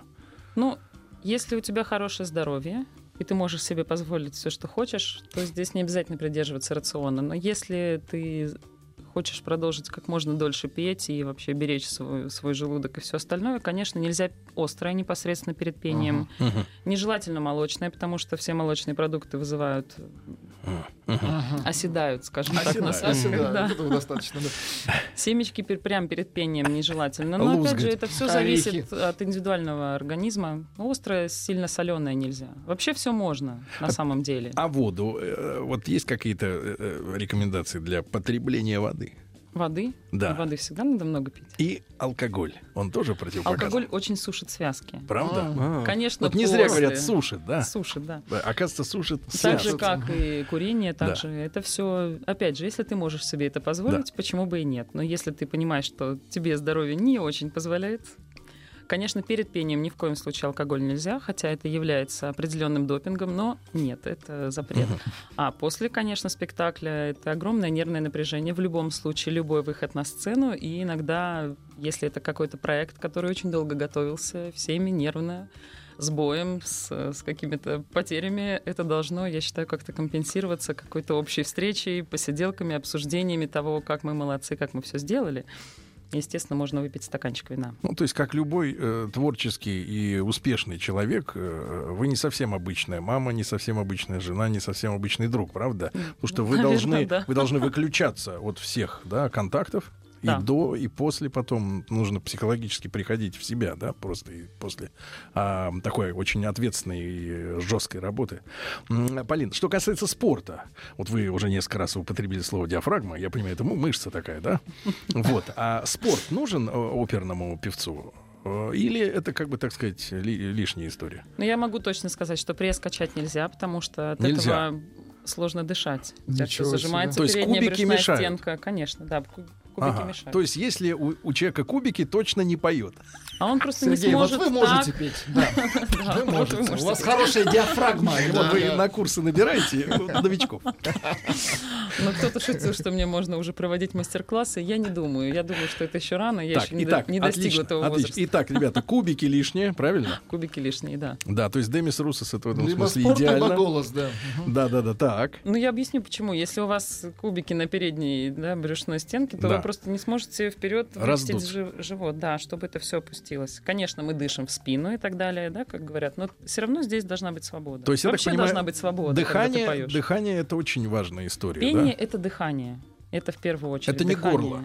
Конечно, ни в коем случае не горло. Потому что дыхалка. горло это может быть в чем-то другом, но не в пении. Я понимаю, о чем. Да, хорошо, да. Хорошо. А, а, Полин, а, но тем не менее, общие какие-то вещи. э, Вот э, штанга, а, тут же пресс, Штан- да? Велосипед, э, велосипед, Велосипед не плавание. возбраняется. Плавание, тем более, оно очень развивает легкие. Ну, что я хочу сказать. Если ты встал с утра, и тебе нужно распеться, то в первую очередь, как пение, это спорт, я считаю. И пение могут заниматься люди здоровые физически, потому что если ты чувствуешь какие-то в себе хронические болезни, то ты просто физически не сможешь выходить постоянно на сцену, ты будешь уставать, а это очень сложно, такие нагрузки.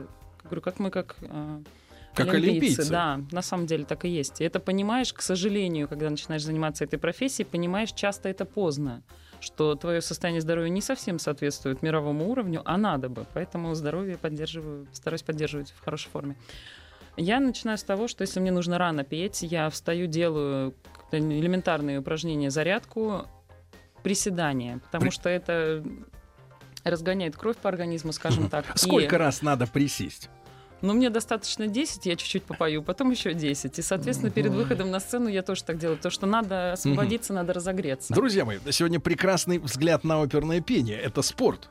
Это профессиональный спорт, но симбиоз спорта и искусства, да, в прямом Да. смысле. Друзья мои, сегодня с нами в студии а, Полина Шамаева, победитель теле- телевизионного конкурса профессиональных оперных певцов «Большая опера 2017». После новостей и новостей спорта продолжим.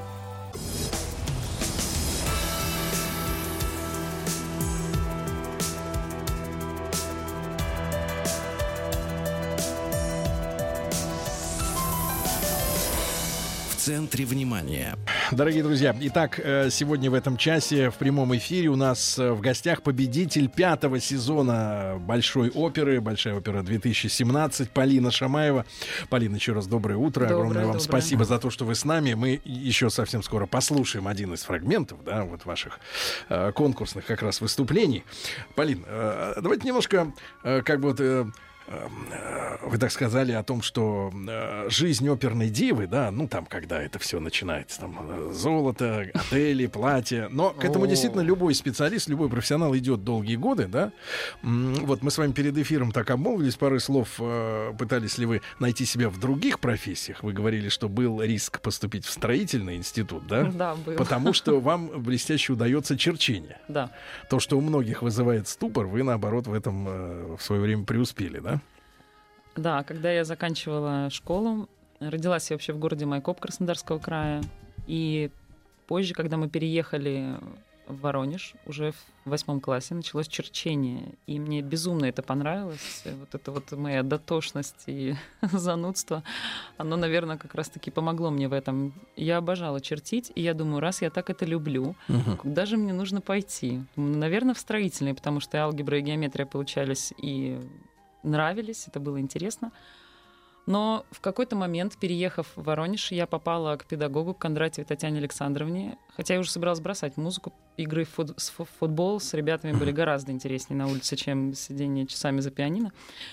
Но она смогла за тот год, который мы были вместе, меня так заинтересовать музыкой, что когда я закончила девятый класс и встал вопрос, куда идти дальше, я подумала, что в строительный пойдет очень много людей, а в музыку пойдет немногим меньше. И пойду-ка я, наверное, пожалуй, туда. И когда я думала, куда же поступить, на какое отделение в музыкальное училище имени Ростроповича в Воронеже, я подумала, что больше сидеть за фортепиано я не могу, потому что 9 лет на стуле вот это вот с У нотами вас перед очень глазами, это длинные очень и сложно. красивые пальцы.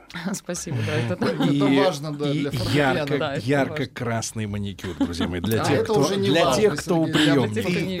Сергей, народ хочет увидеть маникюр, и они попросили ее а, Инстаграм. И это Инстаграм, это Шамаева, нижнее подчеркивание, Полина. Ничего сложного. Да. Ничего сложного. Да, подписывайтесь, будете видеть Ставьте лайки. все. Ставьте лайки, да. А будете видеть Будете платья, видеть все рестораны. концерты, грядущие и А, прошедшие. Вы личную жизнь афишируете? А, стараюсь не афишировать. Хорошо, Ну, так, это правильно. не секрет, что я замужем, у меня есть ребенок. Да, и все. Достаточно. Да, Я- и я при считаю, этом я достаточно. живая, Ну да. все хорошо, со мной Иск- можно общаться. Да. Полин, а э, вообще история с музыкой-то как в вашей жизни началась? Потому что мы знаем э, не понаслышке, и понаслышке, и не понаслышке тоже, когда, ну, например, типичная история для нашей, наверное, страны, да, когда родители, э, у которые, которые, к примеру, в, своем, в своей юности как раз поступили в строительный, Вот, но в детстве занимались музыкой, или кто-то им там не дал. и они- Мечтали и они так, да, мечтали заниматься. детях, Они, да? соответственно, вот у- упрятали туда, в эту темницу с клавишами, значит, своего ребенка и так далее. Как в, в вашем случае произошло? В моем случае родители у меня не музыканты. По образованию папа инженер, мама тоже, но она потом работала как бухгалтер долгое время. И когда мы в один из дней, в прекрасных солнечных дней августа или сентября, мы гуляли в центре города Майкоп, Сколько вам было? 6 лет, мы увидели объявление на музыкальной школе, что проводится набор. И мне мама спрашивает, Поля, ты хочешь? И а я думаю, Хочешь «А я чего, не да? знаю, хочешь ли ты Набраться. пойти в музыкальную школу? А Я не понимала, что это такое. Мы решили попробовать. Пришли на прослушивание, прослушали, сказали, что у вашей девочки есть слух, приходите, поступайте. И так, в общем, я туда благополучно поступила, отучилась 7 лет. И потом мы Это переехали. 90-е были как раз вот ранние, да, А, получается? это был, наверное, 94 год. Ну да, да. 93-94, где-то так, да. И где-то с какого-то класса я сама уже ходила в эту музыкальную школу. Мгм. Ходила, были разные Вам педагоги. купили домой э, инструмент? Да, мы купили домой инструмент, и, в общем, я занималась. И он до Ну, сих то есть пор соседям дома. тоже было хорошо. А у нас частный дом, поэтому соседи А. не оценили всех прелестей игры на фортепиано. Я немножко продолжу про поступление Да-да-да. свое в училище. Когда был вопрос, на какое отделение, я решила, что фортепиано с меня достаточно, потому что хочется какого-то общения с людьми. И было еще два варианта отделения. Это дирижерско-хоровое и вокальное. Мгм. На вокальное я подумала, что в 14 лет рановато петь еще начинать профессионально, надо как-то окрепнуть физически. А дирижерско-хоровое отделение включало в себя и фортепиано, и вокал, и как раз-таки то самое общение с коллективом. И именно в Воронеже я поняла, как я люблю объяснить всем, как нужно жить. И руководить людьми. Я получала от этого колоссальное удовольствие. И Спасибо, что сейчас вы сдерживаетесь. Сейчас я себя сдерживаю, да, я немножечко, как сказать, переформатировалась в вокалиста. Хотя я пою. такие нотки есть. Я сдерживаюсь, я же сказала. И потом, когда я поступила в Москву, я поступила в Академию хорового искусства на вокальное отделение, хотя, потому что девочек тогда еще не брали на дирижерско-хоровое. Но спустя месяц я поняла, что я не могу учиться только на вокальном, я обязательно должна продолжить начатое в Воронеже. И пос- поступила, допоступила на второе высшее, на дирижерско-хоровое отделение, благополучно его закончив. И даже заняв первый диплом в конкурсе хоровых дирижеров, Мгм. когда училась. Так э, что Полин сказал, что в 14 лет еще не вот сформировалась для э, именно пе- певческой карьеры, да? Вот, но надо при этом представить, я продолжаю рисовать такими точечными мазками портрет, да, нашей гости. 177 сантиметров роста, без каблуков. А в 14 было меньше. Наверное. Не знаю, не помню. Да. Полин, а, а- и все-таки вот вокал, да? Как вы к этому пришли? И, и есть какой-то порог, да, для того, чтобы э, начать заняться именно вокалом так вот э, целеустремленно, именно только им, в вашем, э, в вашем искусстве? Или можно, например, вокалом заняться в 46? Ага. Или 52. Заняться-то можно. Как- Вопрос для как чего? вот Сергей хочет. Вопрос для чего? Вот Заняться именно. вот именно в таком возрасте. Не, ну кубиков нет, диафрагма есть. А, то есть все предпосылки. Нет, можно для себя, для друзей попеть в караоке. Да, это, конечно. Но если это профессионально заниматься, то сейчас я уже понимаю, что 30 лет, да, конечно, еще на пенсию рано, но молодые уже наступают на пятки, и надо как-то отстаивать свое место под солнцем. А как начала заниматься? Дело в том, что я много лет пела в хоре, и у многих это возник, э, вызывает такое некое странное чувство, как так. Пела в хоре, и тут вдруг Мгм. стала петь сольно. Что-то Мгм. она нас Это немножечко выскочка называется? раздражает. А. Я не знаю, кто как это называет. Дело в том, что я пела в хоре как раз-таки с момента поступления в музыкальную школу, Мгм. и часто мне давали петь соло. И говорили, вот посмотрите, какая молодец Полина, она хорошо открывает рот. Не надо ей вставлять спички, как другим детям. Я думаю, ну как-то вот, вот почему-то это На запомнилось. комплимент Щас не очень похоже. И когда я уже училась в училище, мне давали петь небольшие соло. И когда я поступила в Академию хорового искусства, Виктор Сергеевич Попов доверил мне такое соло во всеночном бдении Рахманинова «Благослови», скажем так, моя визитная карточка. И Постепенно-постепенно соло становилось больше, ответственность ста- становилась больше, и больше появлялось интереса, что у меня получается, я могу, только нужно для этого научиться петь и как-то освободить свой аппарат. Мгм. И случился такой благоприятный момент, когда я ушла в декрет помолчала, не попела какое-то время в хоре и думала, что же, как же мне продолжить дальше свою жизнь, и попробовала прослушаться во все ведущие московские театры. И в театр Новой оперы меня пригласили в качестве солистки, но с таким небольшим интересным нюансом. А, Директор театра Сибирцев Дмитрий Александрович сказал, что мы вас хотим видеть на брючных партиях. Это на как? роль Как? мальчиков. Как? Да вы что? Брючные партии? Брючные партии, да, еще называют их травести, по-разному называют. Так что я профессиональный мальчик. Это в новой опере такой заказ пошел, да? такой заказ, да. Ничего Так что я там исполнила роль э, Стефана, Зибеля, Федора, так что... Извините, но у вас фигура совершенно не мальчика. Ну, это, знаете ли, можно все В хорошем смысле этого слова. Дело же даже не в фигуре, дело в движениях. А, нужно угловато в чувствах, двигаться. почувствовать себя. Видимо, вот это вот мое образование и вот какой-то, в какой-то роли, видимо, А. вот это вот командные замашки, они позволяют мне почувствовать себя, точнее, Легкое изобразить из себя доминирование над э, окружающими. Ну, это уж как пойдет. Поэтому у меня это получается, и, как говорят, неплохо получается. Но после Так. проекта, мы Да. же сейчас говорим про Большую оперу, Да. там режиссер меня увидел немножко в другом ключе. Я говорю, когда ты из меня сделаешь мальчика? Он сказал, я не могу, я вижу тебя по-другому. Поэтому на проекте я была немножко в образе роковой женщины. Ну, мальчика тоже, конечно. Мне это понравилось, вы знаете ли. Я бы хотела продолжить это в театре, в женских ролях. Посмотрим. Может быть, на следующий год, на следующий сезон. Фантастика. И в, в вашем вот э, в искусстве это достаточно часто, да, вот так вот, когда люди... Брючные Быть мальчиком? Брючные, вот да. эти Это дела. часто именно у низких женских голосов, потому что написаны такие произведения, когда мальчик 14 лет, обычно это паш, он еще не, не мужчина, он еще мальчик, и вот эти вот гормоны, буйства, вот я всех люблю, всех обожаю, вот таким вот именно какое-то воздыхание к женскому полу, вот именно это написано часто для низких женских голосов, потому что все-таки мужчины поют мужчин, а вот именно девочки моего плана поют мальчиков. Давайте послушаем еще один фрагмент, дорогие друзья, из э, господина Штрауса, да? Как раз таки, да, да, Да, да. Полин, представьте себе э, целиком, как называется это произведение. А сейчас мы услышим арию компониста, композитора иначе, а, из оперы «Ариадна на Наксосе» Штрауса. Включайте.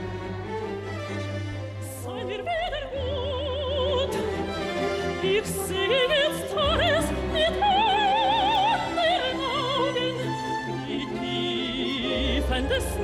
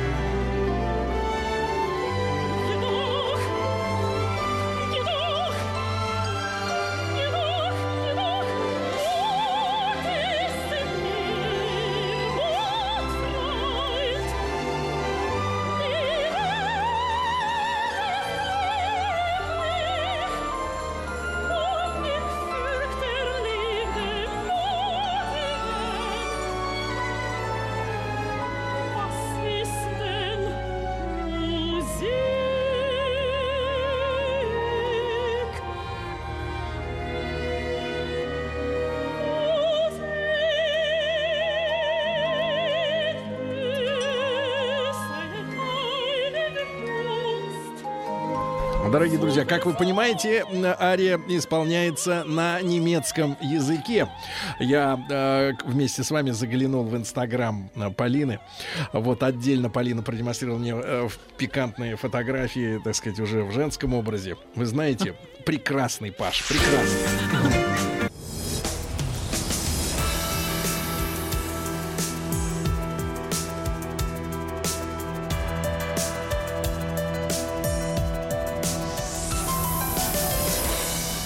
Центре внимания. Друзья мои, так с нами сегодня Полина Шамаева, э, победитель пятого сезона Большой оперы. Это конкурс профессиональных оперных э, певцов, но единственный в своем роде телевизионный конкурс оперных исполнителей. Да. Да.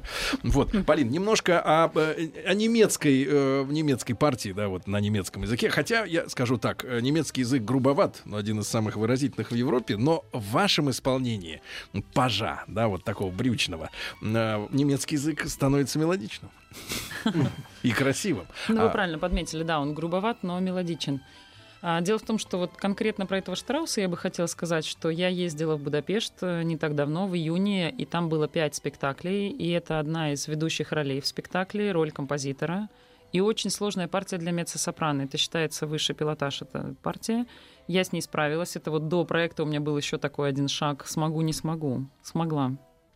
И когда на проекте я пела это, я получила колоссальное удовольствие от впетого материала. Это к вопросу о репертуаре, то, что мы в начале программы затрагивали.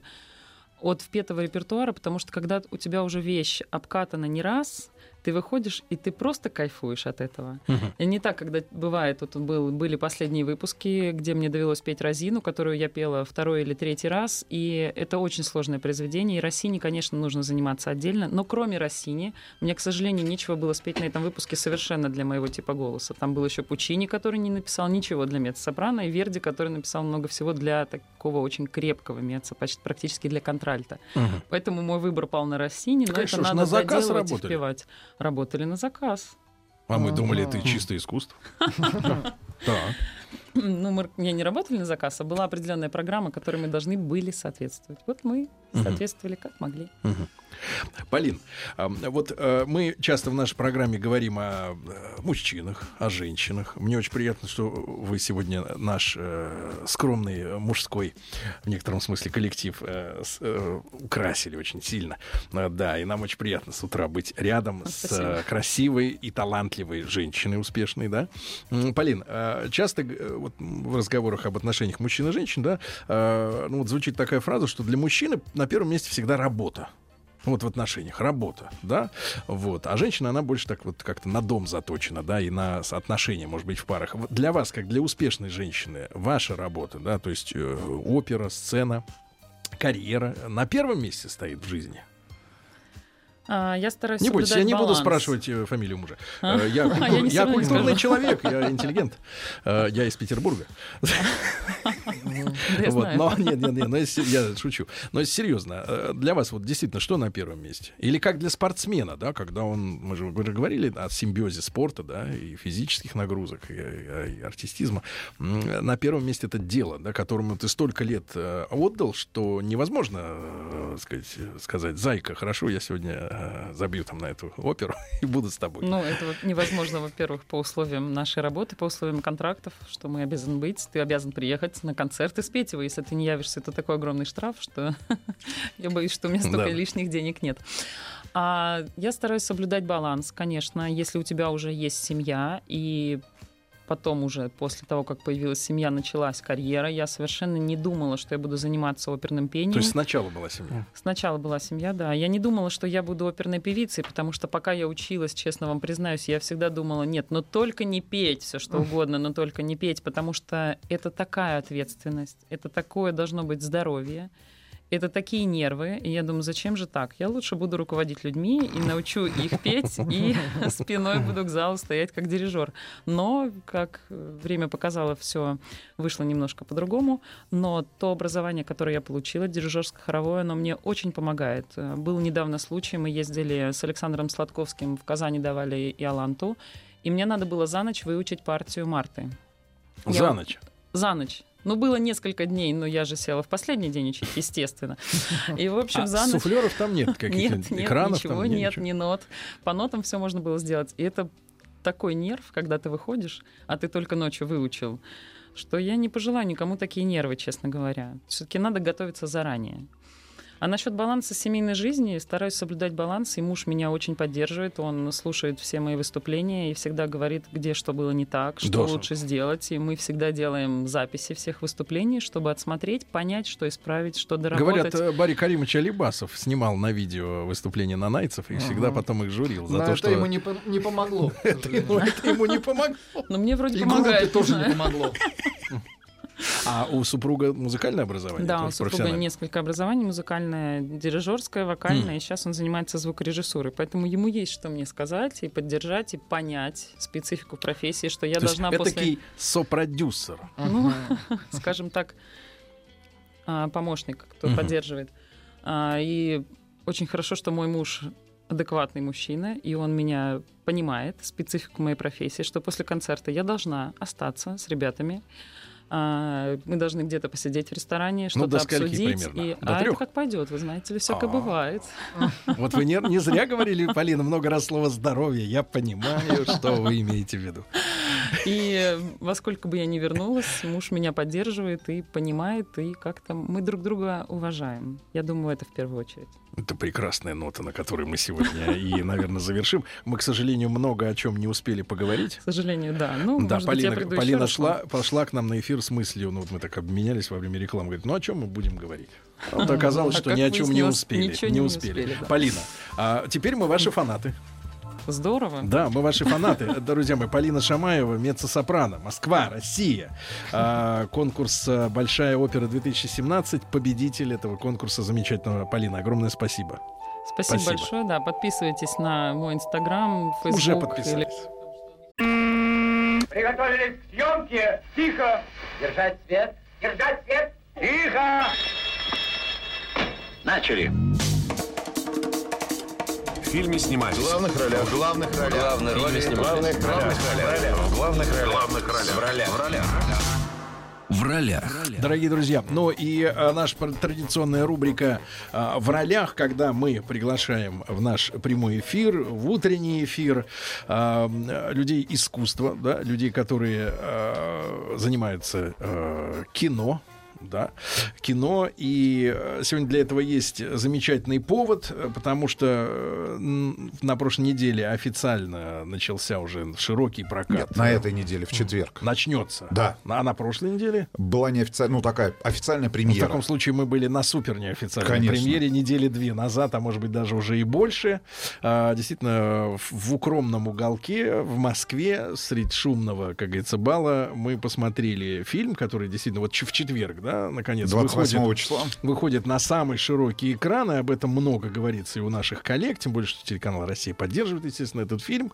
Но а, этот, э, эта картина из э, разряда тех, э, о которых не стыдно говорить в комплементарных э, выражениях, да. Движение вверх. Э, И сегодня с нами в студии Антон Евгеньевич Мегердичев. Антон, доброе утро. Доброе Чуть ближе к микрофону. Доброе утро. Можно Сейчас просто нормально? Ан- Антон. Даже нужно. Хорошо. Отлично. Просто А, необходимо. Антон все-таки Евгеньевич является и российским и режиссером, и сценаристом, да. И вот фильм э, «Движение вверх» — это его очередная работа, ну, работа в составе, естественно, огромной команды, да, Безусловно. людей, Да. которые над этим, над этим фильмом трудились, и мы можем а, и сегодня и поделиться с Рустамом э, личными впечатлениями, да, от этого кино, а, и, соответственно, и по- поговорить о том, как все это, как делалась, да, эта работа. Не буду скрывать, э, в главной роли снялся э, Ваш Владимир любимый- Машков. ваш любимый Да. актер. Ну, человек, который входит, на самом деле, правда, там, ну, в тройку 100% лучших актеров э, современности, да, в России. И мне кажется, э, Машков все-таки такого уровня человек, что он э, его, если был жив Советский Союз, можно было по праву назвать советским актером, потому что, мне кажется, это человек, который никогда не допускает на экране лажи. Вот, он всегда убедителен. И вы знаете, вот все-таки нам очень трудно э, заманить Володю в эфир, Потому что... Никак не получается. Да, потому что, ну, такой он сложный. Обращаемся и через Да, коллег, потому что он и через сло- он- правительственные он- круги. Он сложный человек, э, как настоящий, да, не как звезда, как настоящий именно артист, но э, нек- некоторые интервью, которые я с ним видел, э, вот, ну, ви- видеоинтервью, да, у меня сложилось ощущение, что он очень теплый, очень скромный в жизни человек, который совершенно э, иначе себя ведет, чем было бы положено, условно говоря, звезде в кавычках такого масштаба, если бы он был не таким, именно не такой личностью.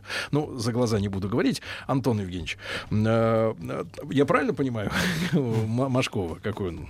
Абсолютно верно, но насколько я с ним успел познакомиться во время работы над проектом, у меня остались только положительные воспоминания, если так можно сказать. Он профессиональный человек э, с очень серьезным отношением к делу, подчас фанатичным. И все его э, желания и потребности идут через, через это, не через какой-то там... Не через м, райдер. Да, да, да. э, не через Дайте мне там- 20 полотенец гребенок. Да, достаточно все там нормально, он очень дисциплинирован, с ним очень приятно работать, он творческий человек, он предлагает. И вообще, я скажу так, что лично мой жизненный опыт говорит мне, что люди, достигшего такого уровня в профессии, как правило, гораздо более просты в общении и в понимании, там, в частности, с режиссером, нежели те, кто разбегаются еще на этой, так скажем, взлетной полосе. Да, да. Друзья мои, итак, э, Антон Мегердичев, э, режиссер фильма «Движение вверх», сегодня с нами в студии. э, И картина это рассказывает о событиях 72 года.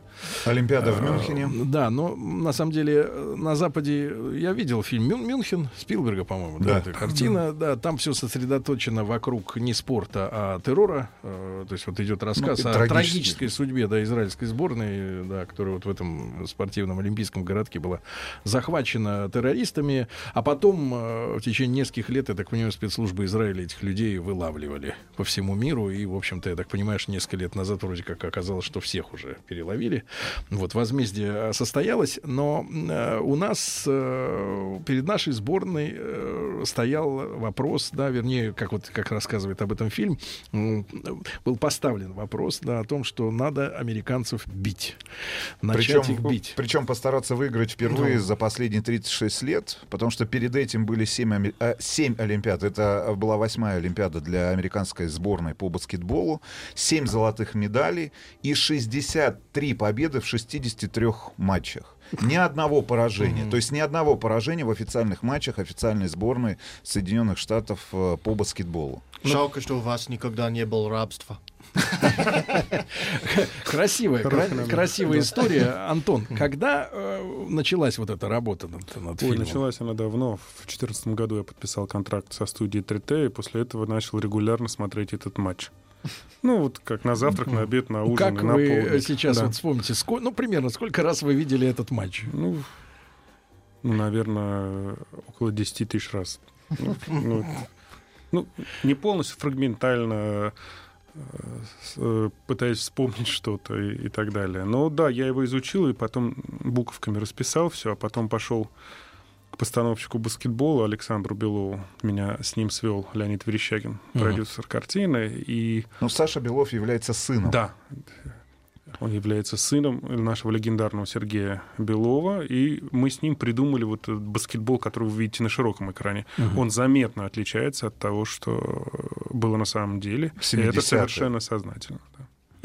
А, Ан- Антон, я могу сказать, вот наше, наверное, с Рустамом солидарное мнение высказать о том, что а, блестящая, а, я так понимаю, работа и, и съемочной бригады, и монтажеров, да, и, подго- и людей, которые готовили э, каждый эпизод, да, каждое выставление каждой камеры, а потом все это собирали как мозаику в единый пазл, да, Мгм. потому что, потому что настолько действительно, когда на экране, вот ты видишь, настолько ты понимаешь, что в данный момент происходит на площадке, это настолько показано естественно, да, а, это, это совершенно отличается от телевизионной трансляции, да, это показано художественно, но ты понимаешь, что сейчас происходит на экране, и вот это, этот фильм можно ставить, мне кажется, в заслугу в абсолютную заслугу, да, вот создателям, потому что э, мы знаем такие ленты, ну, часто американцы, например, этим злоупотребляют, они, например, снимают фильм про писателя.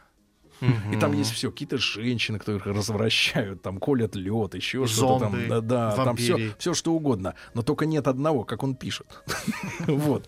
А здесь... Тема, кстати. А здесь максимально, а здесь максимальная история действительно об этом матче. И меня- И, меня он, вообще он снят идеально Слушайте, с точки меня- зрения визуализации. Игорь Гринякин, оператор-постановщик. Огромное ему спасибо, Антон. Тут такой вопрос. А, Мне кажется, что вот за всю историю нашего знакомства с кинематографом, ну, во всяком случае, с Сергеем, непрофессиональная Не история знакомства, это самое длинное спортивное событие, показано на большом экране. Но я не могу себе припомнить американского блокбастера, ну, который имеет отношение к спорту, да, ну, понятное дело, бокс. Но там, э, к счастью, к счастью... Не-не-не, там у них раунд- обычно ра- этот, э, как это, лапта-то, как Гол. у них называется. Какая лапта? Ну, как- Бейсбол. Ну, хорошо, бейсбол, но да. никто не показывал в таких объемах, да, само событие историческое. А, Пускай, да, действительно, главными являются в этом матче те последние три секунды, вокруг которых разворачивается Но э, это настолько главное событие. неутомительно, неутомительно, потому что я помню советские драмы о спорте, ну, там, где э, происходят какие-то внутренние там коллизии в командах. Есть несколько таких фильмов советских, но они смотрят достаточно занудно, как и производственное любое кино, когда ты внутренние механизмы вытаскивают на экран. Ну, неинтересно это смотреть, честно говоря. Но здесь это сделано филигранно, правда. Я вот э, не отрабатываю сейчас, так сказать, наш эфир. Я же говорю это искренне абсолютно, потому что Спасибо это, вам. это действительно здорово снято. Это интересно снято. Поверьте мне, человеку, который вообще равнодушен э, к спорту в целом. Вы видите это по моему животу. Э, Ну и в целом, да, я, я не понимаю, честно говоря, кайфа следить за э, матчами каких-то там вот отборочных чемпионатов. И так, нет, на Олим- Олимпиады и там чемпионат мира мне интересен. Но в целом я к спорту равнодушен. И вот то, что вы сумели заинтересовать да, вот эта большая ваша команда, э, именно заинтересовать людей, да, и смотреть э, завороженными глазами, в том числе благодаря звуку музыки, да, Мгм. саунд, вот, продюсированию всего, что там происходит, да, это, это действительно сделано здорово. А, Антон, технологии такого монтажа, такой съемки, да, а, такого оформления, они взяты из какой Библии, как говорят вот телевизионщики, у нас есть Библия. Это типа, когда, например, из Австралии прислали книжку, как надо сделать это шоу, и они по ней там все идет. Как вы, вот, начиная Ну, с 2014 года, это все делали? Начнем с того, что мы, как я уже сказал, написали этот матч и придумали. По мотивам реального, По мотивам но вы реального написали матча, его. да. Мы его написали. Как раскадровка. Да, сначала написали словами. Вначале было слово. Просто словами написали. Читали, меняли слова в этом. А потом уже начали каждый эпизод даже не кадровать, а воспроизводить. В течение года в составе Александр Белов, Игорь Гринякин и я, мы приезжали в ЦСКА в зал тяжелой атлетики и смотрели, как ребята-баскетболисты делают тот или иной риф баскетбольный, прием. Я э, предполагал, в какую драматическую коллизию его бы Мгм. расположить по самому действу матча. Игорь Гринякин предполагал, какие ракурсы, сколько камер нужно, чтобы это иметь люфт для наиболее выразительного э, показа Мгм. этого действия. И вот, вот эта лабораторная работа, она была уникальной. Я никогда не имел такого, если хотите, предпого- предпого- предподготовительного периода, работая над картинами. Мгм. Именно вот когда можно было просто изучать явление, такое как баскетбол. Ну и кроме того, изначально для нас было понятно, что вызов и такое ноу-хау этой картины было как раз то, о чем вы говорили в начале. Мы хотели э, показать матч, да, и показать его таким образом, чтобы человек далекий от спорта, может быть, даже и, э, мягко говоря, не любящий спорт, он почувствовал себя вот э, одним из этих игроков э, и почувствовал себя в финале олимпийского сражения. И, может быть, понял, почему, ради чего вот люди кладут жизнь для того, чтобы ощутить вот такой миг победы, и дальше вспоминают его вплоть до самой смерти, и ничего другого, может быть, лучше у них и не было. Вот каким-то образом приоткрыть завесы, э, на язык кинематографии перевести спортивный азарт. В конце концов, баскетбол нам нужен был для того, чтобы достичь каких-то эмоциональных пиков, которые есть у каждого человека. Азарт, любовь, страх и так далее и тому подобное. Заставить плакать, смеяться, радоваться. Вот. И я могу вам сказать, что по крайней мере, для нашей страны э, спортивная кинематография, так скажем, она находится в зачаточном состоянии. Вы не можете много фильмов э, предложить мне. Ну, вот «Легенда 17» был, э, вот сейчас «Движение вверх» вышло, были еще 3-4 релиза, но если вы сравните с количеством фильмов про войну Великой Отечественную, да и вообще про какую-либо другую войну, это будет маленький процент. А человек э, там проявляется не, не менее интересно, чем в каких-либо убийственных войнах. Я честно Да. могу сказать, э, может быть, я с возрастом становлюсь сентиментальным. э, значит, Стареете, Сергей. Да, Наверняка. психологи говорят, что есть какая-то даже такая история, что, мол, когда люди, например, в обычной ситуации э, достаточно сдержаны, а вот в кинотеатре они могут как-то и вот а, немножко увлажнить глаза. Но я честно могу сказать, что в фильме есть такие моменты, когда пробивает. Но я скажу также честно, что это происходит со мной очень редко. На многих картинах, которые снимают, условно говоря, метры, и на премьере которых доводилось бывать, вот всей душой вроде болеешь за дело, за картину, да, и думаешь, сейчас, сейчас, ну сейчас нахлопучит, сейчас нахлопучит. И не происходит, и не дожали, и где-то не случилось. А вроде снимал, ну, какой-то вот, вот заслуженный, народный, там, и какой угодно. Здесь вот в этой картине получилось. Не потому, что ура, патриотизм, а вот именно это кино так довело, да, вот зрителя, меня как зрителя до этого состояния. Есть вопрос от наших слушателей. Для чего фильм добавили эффектные броски сверху в кольцо? В СССР так никто не играл, в Европе тоже в это же самое время. Так забивали только американцы. Ну, хотя, мне кажется, и американцам разрешили, на самом деле, все эти броски сверху в кольцо гораздо позже, на офици- в официальных матчах. Ну, я сейчас отвечу на этот вопрос, э, резюмируя выше мною сказанное по поводу перевода, так скажем, документального баскетбола на язык кин- кинематографии и художественное. Мы, к счастью, великому, э, обращаемся к очень широкую аудитории. Аудитории. Не знаю, когда будет сниматься фильм еще раз про, Про баскетбол. И когда у нас будет И такая ли же победа. вообще, да, и будет ли прецедент, как вы говорите.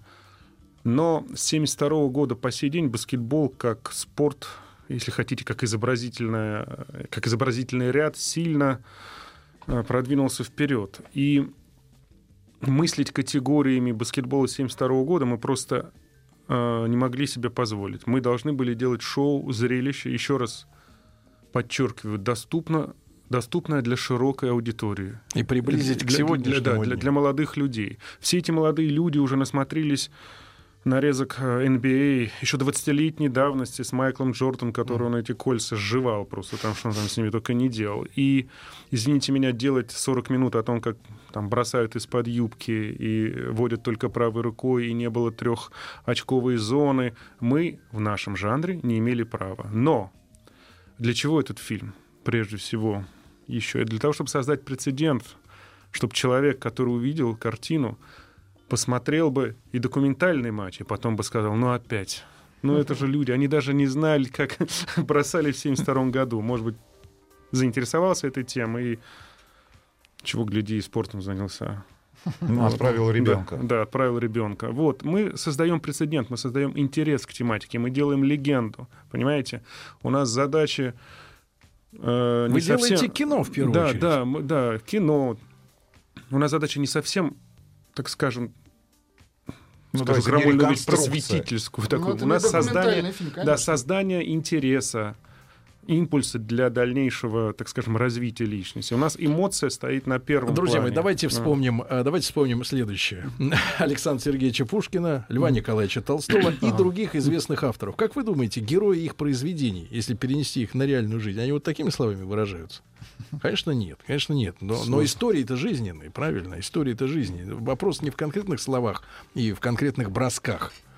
Вот. А в том, что ты переживаешь тому событию, которое, будучи пропущенное через столько времени, правильно, Мгм. да, обрес- обрастало уже легендой. И к нему надо относиться как к легендарному событию. А, Движение вверх. Сегодня с нами в студии в прямом эфире Антон Мигердичев, режиссер этого фильма. Мы об этом кино сегодня говорим. И в четверг большая премьера на всех ведущих экранах страны. Приготовились к съемке. Тихо. Держать свет. Держать свет. Тихо. Начали. В фильме снимались. В главных ролях. В главных ролях. Главные роли В снимались. главных ролях. В главных ролях. В главных ролях. В главных ролях. В ролях. В ролях. в ролях. Друзья мои, сегодня э, с нами в студии Антон Мегердичев, э, российский режиссер и сценарист, и э, картина, в которой он, над которой он работал, «Движение вверх», совсем скоро, вот уже в четверг, на самый широкий экран выйдет э, 28 числа, и мы сегодня об этом фильме говорим, и о фильме, и, и о работе над ним, и о том, как реальная история, да, она действительно превращается в, в легенду, да, не в сказку именно, а в легенду. Чем легенда отличается от реальности, да, что некоторые краски вывернуты, да, может быть, даже излишне, но тем не менее основа в правда, а Нет, не, ну, а не ск- а это фантастическая история о нашей великой сборной, великой сборной СССР по баскетболу, которая действительно на последних трех секундах матча в финале Олимпийских игр в Мюнхене Да. И в этом 1972 смысле, года Руст, вырвала эту Руст, победу. И в этом смысле очень сложно работать над историей, финал которой известен каждому в зале. С детства. Вот это да. И ты должен сделать так.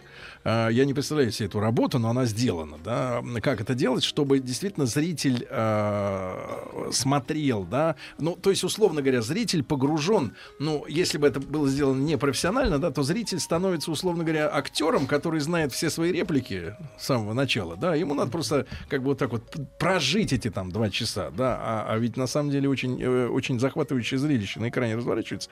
А, Антон, э, э, я обратил внимание на то, что а, среди актеров которые нашу сборную, да, вот ребят, играли очень много действительно рослых э, людей, да. Это все профессиональные актеры или нет?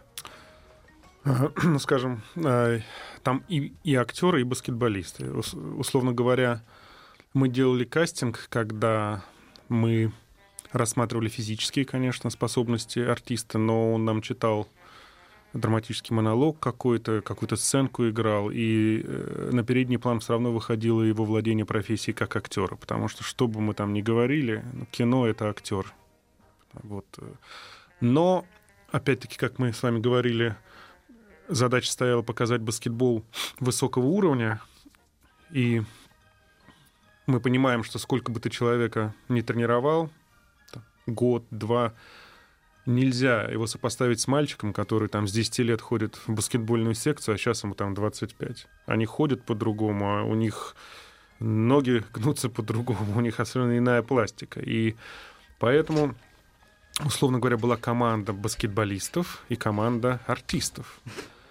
Были уникальные люди, э, типа Кузьма Сапрыкина, который э, и студент школы студии МХАТ, и одновременно точно не помню, то ли КМС, то ли мастер спорта. По баскетболу. По, по баскетболу. Повезло. И, и был э, баскетболист с потрясающими Актерскими. актерскими способностями, который, не будучи профессиональным актером, но все-таки смог э, очень неплохо сыграть свою роль. Это Александр Ряполов, э, прототип его был Алжан Жармухамедов. Вот, эти были два, два человека, которые, можно сказать, э, баскетболистами их можно назвать. Все ребята просто э, остальные тренировались на износ. Что А, тяжелее всего давалось? Вот, может быть, из баскетбольных трюков. Понятно, что часть трюков выполнялась, ну, наверняка, там, профессиональными Это баскетболистами. комбинированные Ну, съемки. съемки. Ну, вот что тяжелее всего профессиональным Я- актерам Да, давалось? да, я вам сейчас просто расскажу технологию. Она очень интересна. У нас э, после того, как мы придумали этот матч, сделали его с баскетболистами, начали вплетать туда артистов, и через какой-то момент нам стало понятно, что Понимаете, вот в чем отличие баскетбола, например, от, э, если ты захочешь по- поставить, там, условно говоря, Куликовскую битву. Потому что никто из, из нас представления не имеет, каким образом кто там э, молочом, мечом друг друга колотил. Мы можем делать все, что угодно. Даже есть версии, где это Да, да. А, а- а вот, а вот когда ты имеешь дело с баскетбольным мячом, и у всех подсознательно есть понимание, что и как э, должно быть, любая неправда, лю- любое вот действие, которое, может быть, не- невозможно определить словами, но оно неправдивое, видно всем, включая внучек, бабушек, и кого угодно. И было принято решение каждому артисту сделать своего аватара. Вот. Этот аватар был баскетболист уровня КМС, мастер спорта. И каждый эпизод снимался минимум два раза.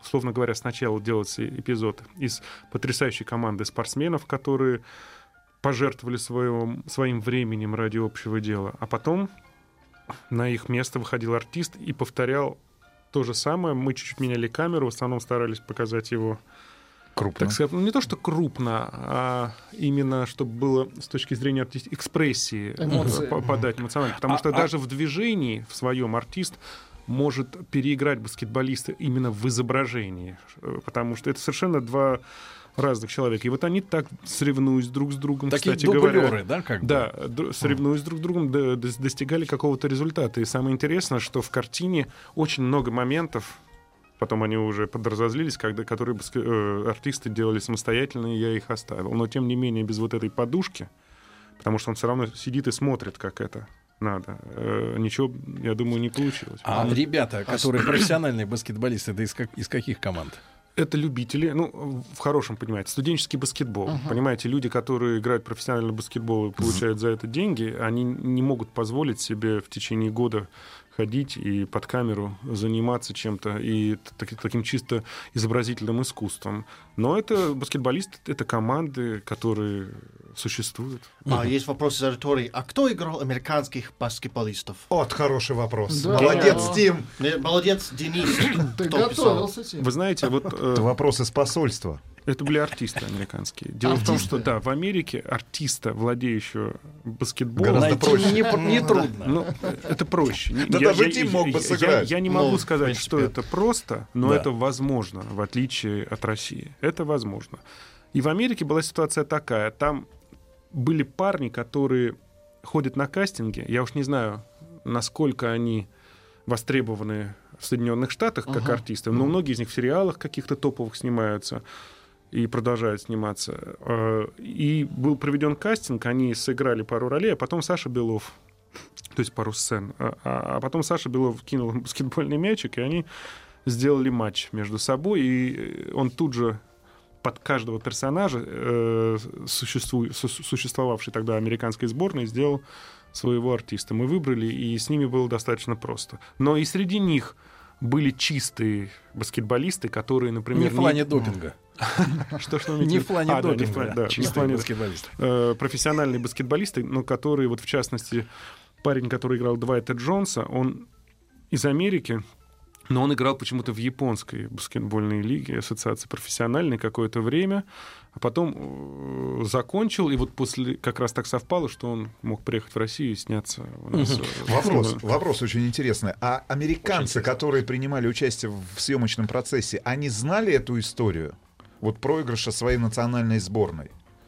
Если честно, то нет. Более того, Им не рассказывали, если- на да, всякий если случай. быть- В школе. Да, если быть Для них была интрига. Вообще, если быть откровенным, то и э, наши ребята, многие не помнят. Уже 48 К большому сколько там лет прошло. Ну, пом- помнят, баскетболисты знают. А артисты, конечно, это не, является, не являлось притчей во языцах. Это даже не там, матч, э, не, не- не золотая серия э, хоккейная наша, Да да, нет, ну, надо о которой тоже при- многие уже... Да, Да, да. да нет, надо понимать, что если мне не изменяет память, прямых трансляций даже в то время, в 72 году, именно ну, вот баскетболь- смотрели. б- баскетбольных матчей, вот так, чтобы можно было посмотреть по всей стране, их тоже не было. Не, ну этот матч транслировался. Конечно. Этот матч транслировался. Вот. И они, когда посмотрели, они, конечно, так напряглись, потому что им не понравилось действительно. Американцы? Да, ну ну, как-то, да.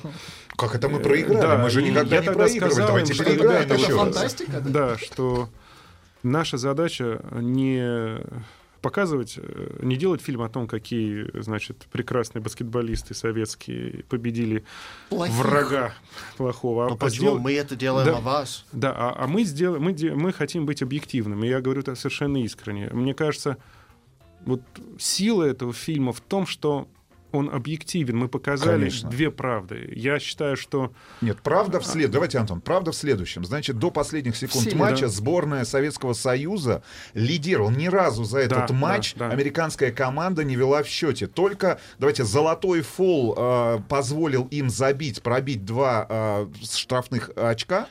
И выйти вперед. Оперирует терминами. Да нет, ну о чем, мы- ну о чем мы говорим? Ну реально, в этом матче наша сборная, а, наши баскетболисты. Хорошо, у меня вопрос. И самое Да. главное, Теперь действительно тренерская мысль гораздо, гора- гораздо Сейчас. была сильнее, чем американцы. Интересный вопрос для тех, кто не знает, что такое золотой фол. Эм, Антон, а, вы сказали, что 10 тысяч раз пересматривали матч, да? И он Да. объективно, его можно рассматривать, сравнивать там и так далее, и тому подобное. А вот эм, э, партийные товарищи, вот вся вот эта начинка, что касается управления Функционеров спортивных. это, картине. да, да, да, это все выдумка или вы? Ну да, э, я бы назвал это не то, что Художественным а вымыслом. художественным вымыслом, да. Я не знаю... э, Я скажу вам, наверное, такую вещь, может быть... э, Говорят, что тогда настолько было невозможным выиграть у американцев, вообще по большому счету документально, что в принципе Все, в это, все это если знали. бы все это знали, если бы наши ребята заняли второе место, то Ничего бы никто бы было. им плохого ничего не сказал, не сказал молодцы. Но наши ребята победили американцев. А для того, чтобы сделать блокбастер, надо поставить их в таких условиях, чтобы они сражались. И чуть-чуть было, конечно, краски сгустили, сгущены для, для жанра. Хотя, Вот. в принципе, мы Ну, ожидали. кроме Да. всего прочего, я очень посоветовал бы всем нашим радиослушателям, которые отправятся а, в эти новогодние праздники в кинотеатр для того, чтобы посмотреть фильм «Движение вверх», обязательно а, познакомиться с историей хотя бы нескольких главных участников этих событий. В частности, конечно же, номер 14 — это Александр Белов. Это величайший баскетболист в истории советского баскетбола и, в частности, мирового. Это первый баскетболист, который а, проживая на территории Советского Союза, получил приглашение играть в NBA. Это а, первый баскетболист, а, который играл с а, саркомой а, сердца. Это очень редкое заболевание, и это действительно одна из тех линий, которая присутствует в фильме. И, кстати говоря, он прожил всего 26 лет, и, по-моему, там в 1978 году, спустя 6 лет после этого золотого матча на Олимпиаде в Мюнхене ушел из жизни. И если у вас будет возможность, обязательно посетите после этого матча Северное кладбище в Санкт-Петербурге, где захоронен и он, и тренер, самое главное, да, потому что это, кроме всего прочего, еще и личная история тренера, величайшего тренера, а, который тренировал в свое время Ленинградский «Спартак». Кстати говоря, и Саша Белов, 14 номер, как раз его воспи- воспитанником является и по фильму, и по жизни. Это, правда, это, это история, которая захватывает. И обязательно а, нам необходимо просто знать и фамилии, и имена, и судьбы этих людей, которые принесли это золото нашей стране там, в 1972 году. Хорошо Да. сказал? Хорошо. Да, Очень хорошо. Я отгрузили. поставлю напротив вашей фамилии. Жирный крест. Нет, это не крест, это галочка. Это галочка, это полукрест. Да. А, Друзья мои, Антон Мегердичев сегодня с нами в студии в прямом эфире. Мы говорим о фильме «Движение вверх». Э, Довелось э, посмотреть эту картину, и в четверг э, стартует большой прокат. Приготовились к съемке. Тихо. Держать свет. Держать свет. Тихо. Начали.